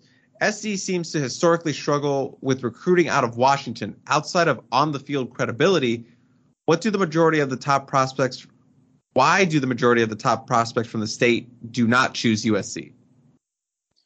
There's not really any connections up there. You don't have any coaches in the coaching staff that are from Washington or they haven't had um, much time recruiting that particular area. It's all about contacts. So USC, you know, they look like they were going to be good in Washington when they had Johnny Nansen and they had that group that came down from Washington. And they did get um, uh, some guys that were, were, were decent players. I mean, they they have recruited some good players from Washington, but recently, it's been obviously more about Texas, and they had uh, the majority of coaches on the coaching staff under Clay Helton were from Texas, and so kind of hard for those guys to go up to Washington. It's a different culture, you know, different group of people. Um, it, it, it, it kind of goes back to what we talked about with recruiting by position versus recruiting by area. And so didn't have a lot of uh, representation in the Northwest. They don't necessarily have to. It's not like, you know, you've got to recruit Washington to get the best players out of Washington to be uh, competitive uh, in the Pac 12 or nationally it's good, you know, to be another place that you can go in and you can pluck players out of. But certainly, I mean, I would say Arizona is probably even more important, and even the Bay Area in Northern California, which USC has been terrible recruiting over the years, uh, is is more important. So, um, you know, you just, I think, in terms of your connections and uh, your ability to have people on the ground that you know and you trust to be able to help you evaluate who's who and who's legit and also to just have ears on the ground as to kind of what's going on in recruitment is very important. And USC has not had that um, very often. Uh, next question goes to me. Can you give some insight into the relationship or lack thereof between USC and St. John Bosco? It's almost as if the coaches steer their kids away from SC. I wouldn't say that. Um, the relationship between USC and Bosco has been interesting. It, it seems to go through sort of these phases where it's high and then it's low and then it's high and then it's low. Obviously, when I started covering sports in Southern California, you know, Bosco was just beginning their kind of rise with that national championship, and USC was involved. Obviously, they got you know Damian Mama, who was a big time offensive lineman, and Malik Dorton was also in that class. And then it kind of you didn't really see any Bosco players really kind of steer and steer steer uh, or go to to USC. And then recently, USC sort of had a sort of revival with uh, Bosco. You know, there's plenty of Bosco Braves on the roster right now. You have Jude Wolfe, Chris Steele. You know, he was on the team last year, but he was a big get from Bosco. Uh, eventually through the portal, Kobe Pepe, uh, Ralen Goforth, Will Rose, the walk-on punter, and then walk-on Mac Colombo at running back. He's also, you know, a Brave. So they have a bunch of Braves fingerprints and footprints all over this team, and that's obviously a school that Lincoln Riley made a trip to early. That's a school he knows that he has to keep that relationship up and sort of uh, strengthen that. Uh, I, I strengthen that relationship. Bosco isn't, I would consider, sort of a quote unquote pipeline school for USC, but it's definitely a school where they can go in and offer kids and and get and get kids. Uh, there's a bunch of guys that they've offered now and that would love to get. You know, Jordan Lockhart, Marcellus Williams, uh, Kingston, the linebacker. I'm going to butcher his name, his last name, so I won't. Peyton Woodyard. So there's a bunch of guys that they've offered on the staff. I know it's more considered, I guess, a UCLA school if you want to actually deem it a school, but Ohio State has had success there. Success there. You know, Washington's had success there. So uh, Stanford has had success there. So uh, St. John Bosco doesn't really have a a pipeline to any sort of college, and it, it has really good relationship with a bunch of college. So I wouldn't say there's a lack of relationship there. I just it just has been an up and down kind of thing under the Clay Helton era, and I think Lincoln Riley, you know, that's a guy that's really well respected, and I think that's a guy who's going to really strengthen and fortif- fortify that uh, that pipeline moving forward. So I would say they're in a good spot with St. John Bosco. Obviously, there's a guys they're recruiting uh, for the 2024 class and the 2023 class. So we'll uh, we'll see that. I think we'll see that continue to strengthen uh, over the next couple of years. Um, back to Gerard. What are USC's chances with Nyckoles Harbor being that they have a top five track program? Harbor's player analysis makes him seem like a develop, developmental project at the next level, regardless of position. What position do you feel like he has the most potential for him? Yeah, so I think they have a good a shot as any. I, I think um, USC is among his top three. I think he has very high interest in USC. Um, certainly, there's a little bit of a question as to whether he goes football or track because he has been that successful in track.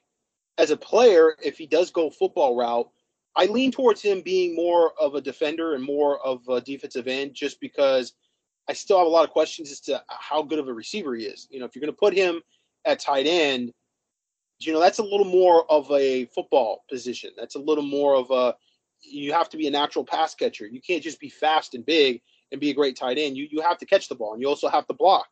Um, whereas if you're defensive end, you can use raw athleticism and still be pretty successful as a pass rusher. So I would lean more to him playing defense. Uh, I think with USC, they've talked about him playing both. I don't know recently if the conversation has been weighted more one towards the other. I got the vibe initially uh, listening to him talk to uh, Jared Perez, our intern who spoke to him at the Mount Sac Relays. Uh, I wrote the, the the story for the interview. Audio wise, I got the vibe like he kind of wants to play a tight end receiver role more. And again, stands to reason. Said it at the beginning of the podcast. You know, kids always want to be looked at as being, you know, that more athletic version of of of, of position wise than maybe they are, right? And it's like more athletic. How more athletic can you be than you know running a 10-2 and being 6'5", 235 pounds? I don't mean it that way. I mean the perception. It's the perception of the position you play. So if you play um, defensive end, that's looked at more like a lineman position, and so it's not as uh, flashy. It's not as finesse as if you were a tight end hybrid wide receiver like a Drake London type. So that's always with kids. You know, they they again, if you're a defensive end, you want to be looked at as a linebacker. If you're a linebacker, you want people to look. You say, oh well, he could play safety because he's athletic enough. That that just is part of the recruiting process. And coaches entertain those whims a lot just to get kids on campus and to get them recruited and get them committed. Um, at the end of the day, though, you have to kind of strip those those fantasies away and say, hey, listen, this is this is what you do well. This is uh, this is where you need to play and sell that position then and get that player to buy in playing that position. Next one goes to me. How much do you think USC's recruiting board gets shuffled if they win 10 plus games? Do you believe recruits like Jurion Dickey, DeAndre Moore Jr., Walker Lyons, Lucas Simmons, and Daylen Austin end up with USC with that type of season? Uh, well, I think their board will get shuffled a lot. Obviously, they're going to be a lot more. They're going to be a hot product. They're going to be talked about a lot on the national scene on ESPN and Talking Heads and college football, and they're going to have a lot of buzz. So naturally, I think kids are going to be drawn to the buzz. And if they're winning 10 plus games, you know they're they're putting up some impressive wins on the field. You know, maybe that's a Utah win, maybe that's a Notre Dame win as well. So I think they'll definitely have a bunch of buzz, and I think a lot of kids that maybe were committed elsewhere, local kids uh, will start to to look at them a little differently, and maybe uh, they'll have a lot more uh, pull uh, with these guys and get them on campus for maybe an official visit that they they have saved up, or guys will be back on for an unofficial visit or a game day, stuff like that. So absolutely, any of those guys you listed on there, I could definitely see them ending up multiple of those guys ending up in the class. Walker Lyons maybe a little bit different if they decide if they do get Deuce Robinson and they do you know keep Kade Eldridge, they could take three tight ends. So definitely he could be in there. Lucas Simmons, absolutely, depending on what Florida State does. If Florida State's struggling and USC's winning 10 plus games, absolutely they can recircle there. Daylen Austin join the recruiting process, absolutely. DeAndre Moore with whatever what happens with Louisville, we'll see. But it's a it's a possibility. You already USC is already has that third wide receiver spot filled by the time, so maybe not him, but Jurion Dickey, he maybe he's that third receiver. So we'll kind of see where that goes. But definitely, they're going to have a chance to pick up some some higher end guys for this class if they're they're winning 10 plus games. And Gerard, final question. USC has recently targeted a number of new receivers in the 2023 class. Can you give us your thoughts on the skill sets of Jakobi Lane, Orlando Greenlow, Jaron Hamilton, and Jurion Dickey?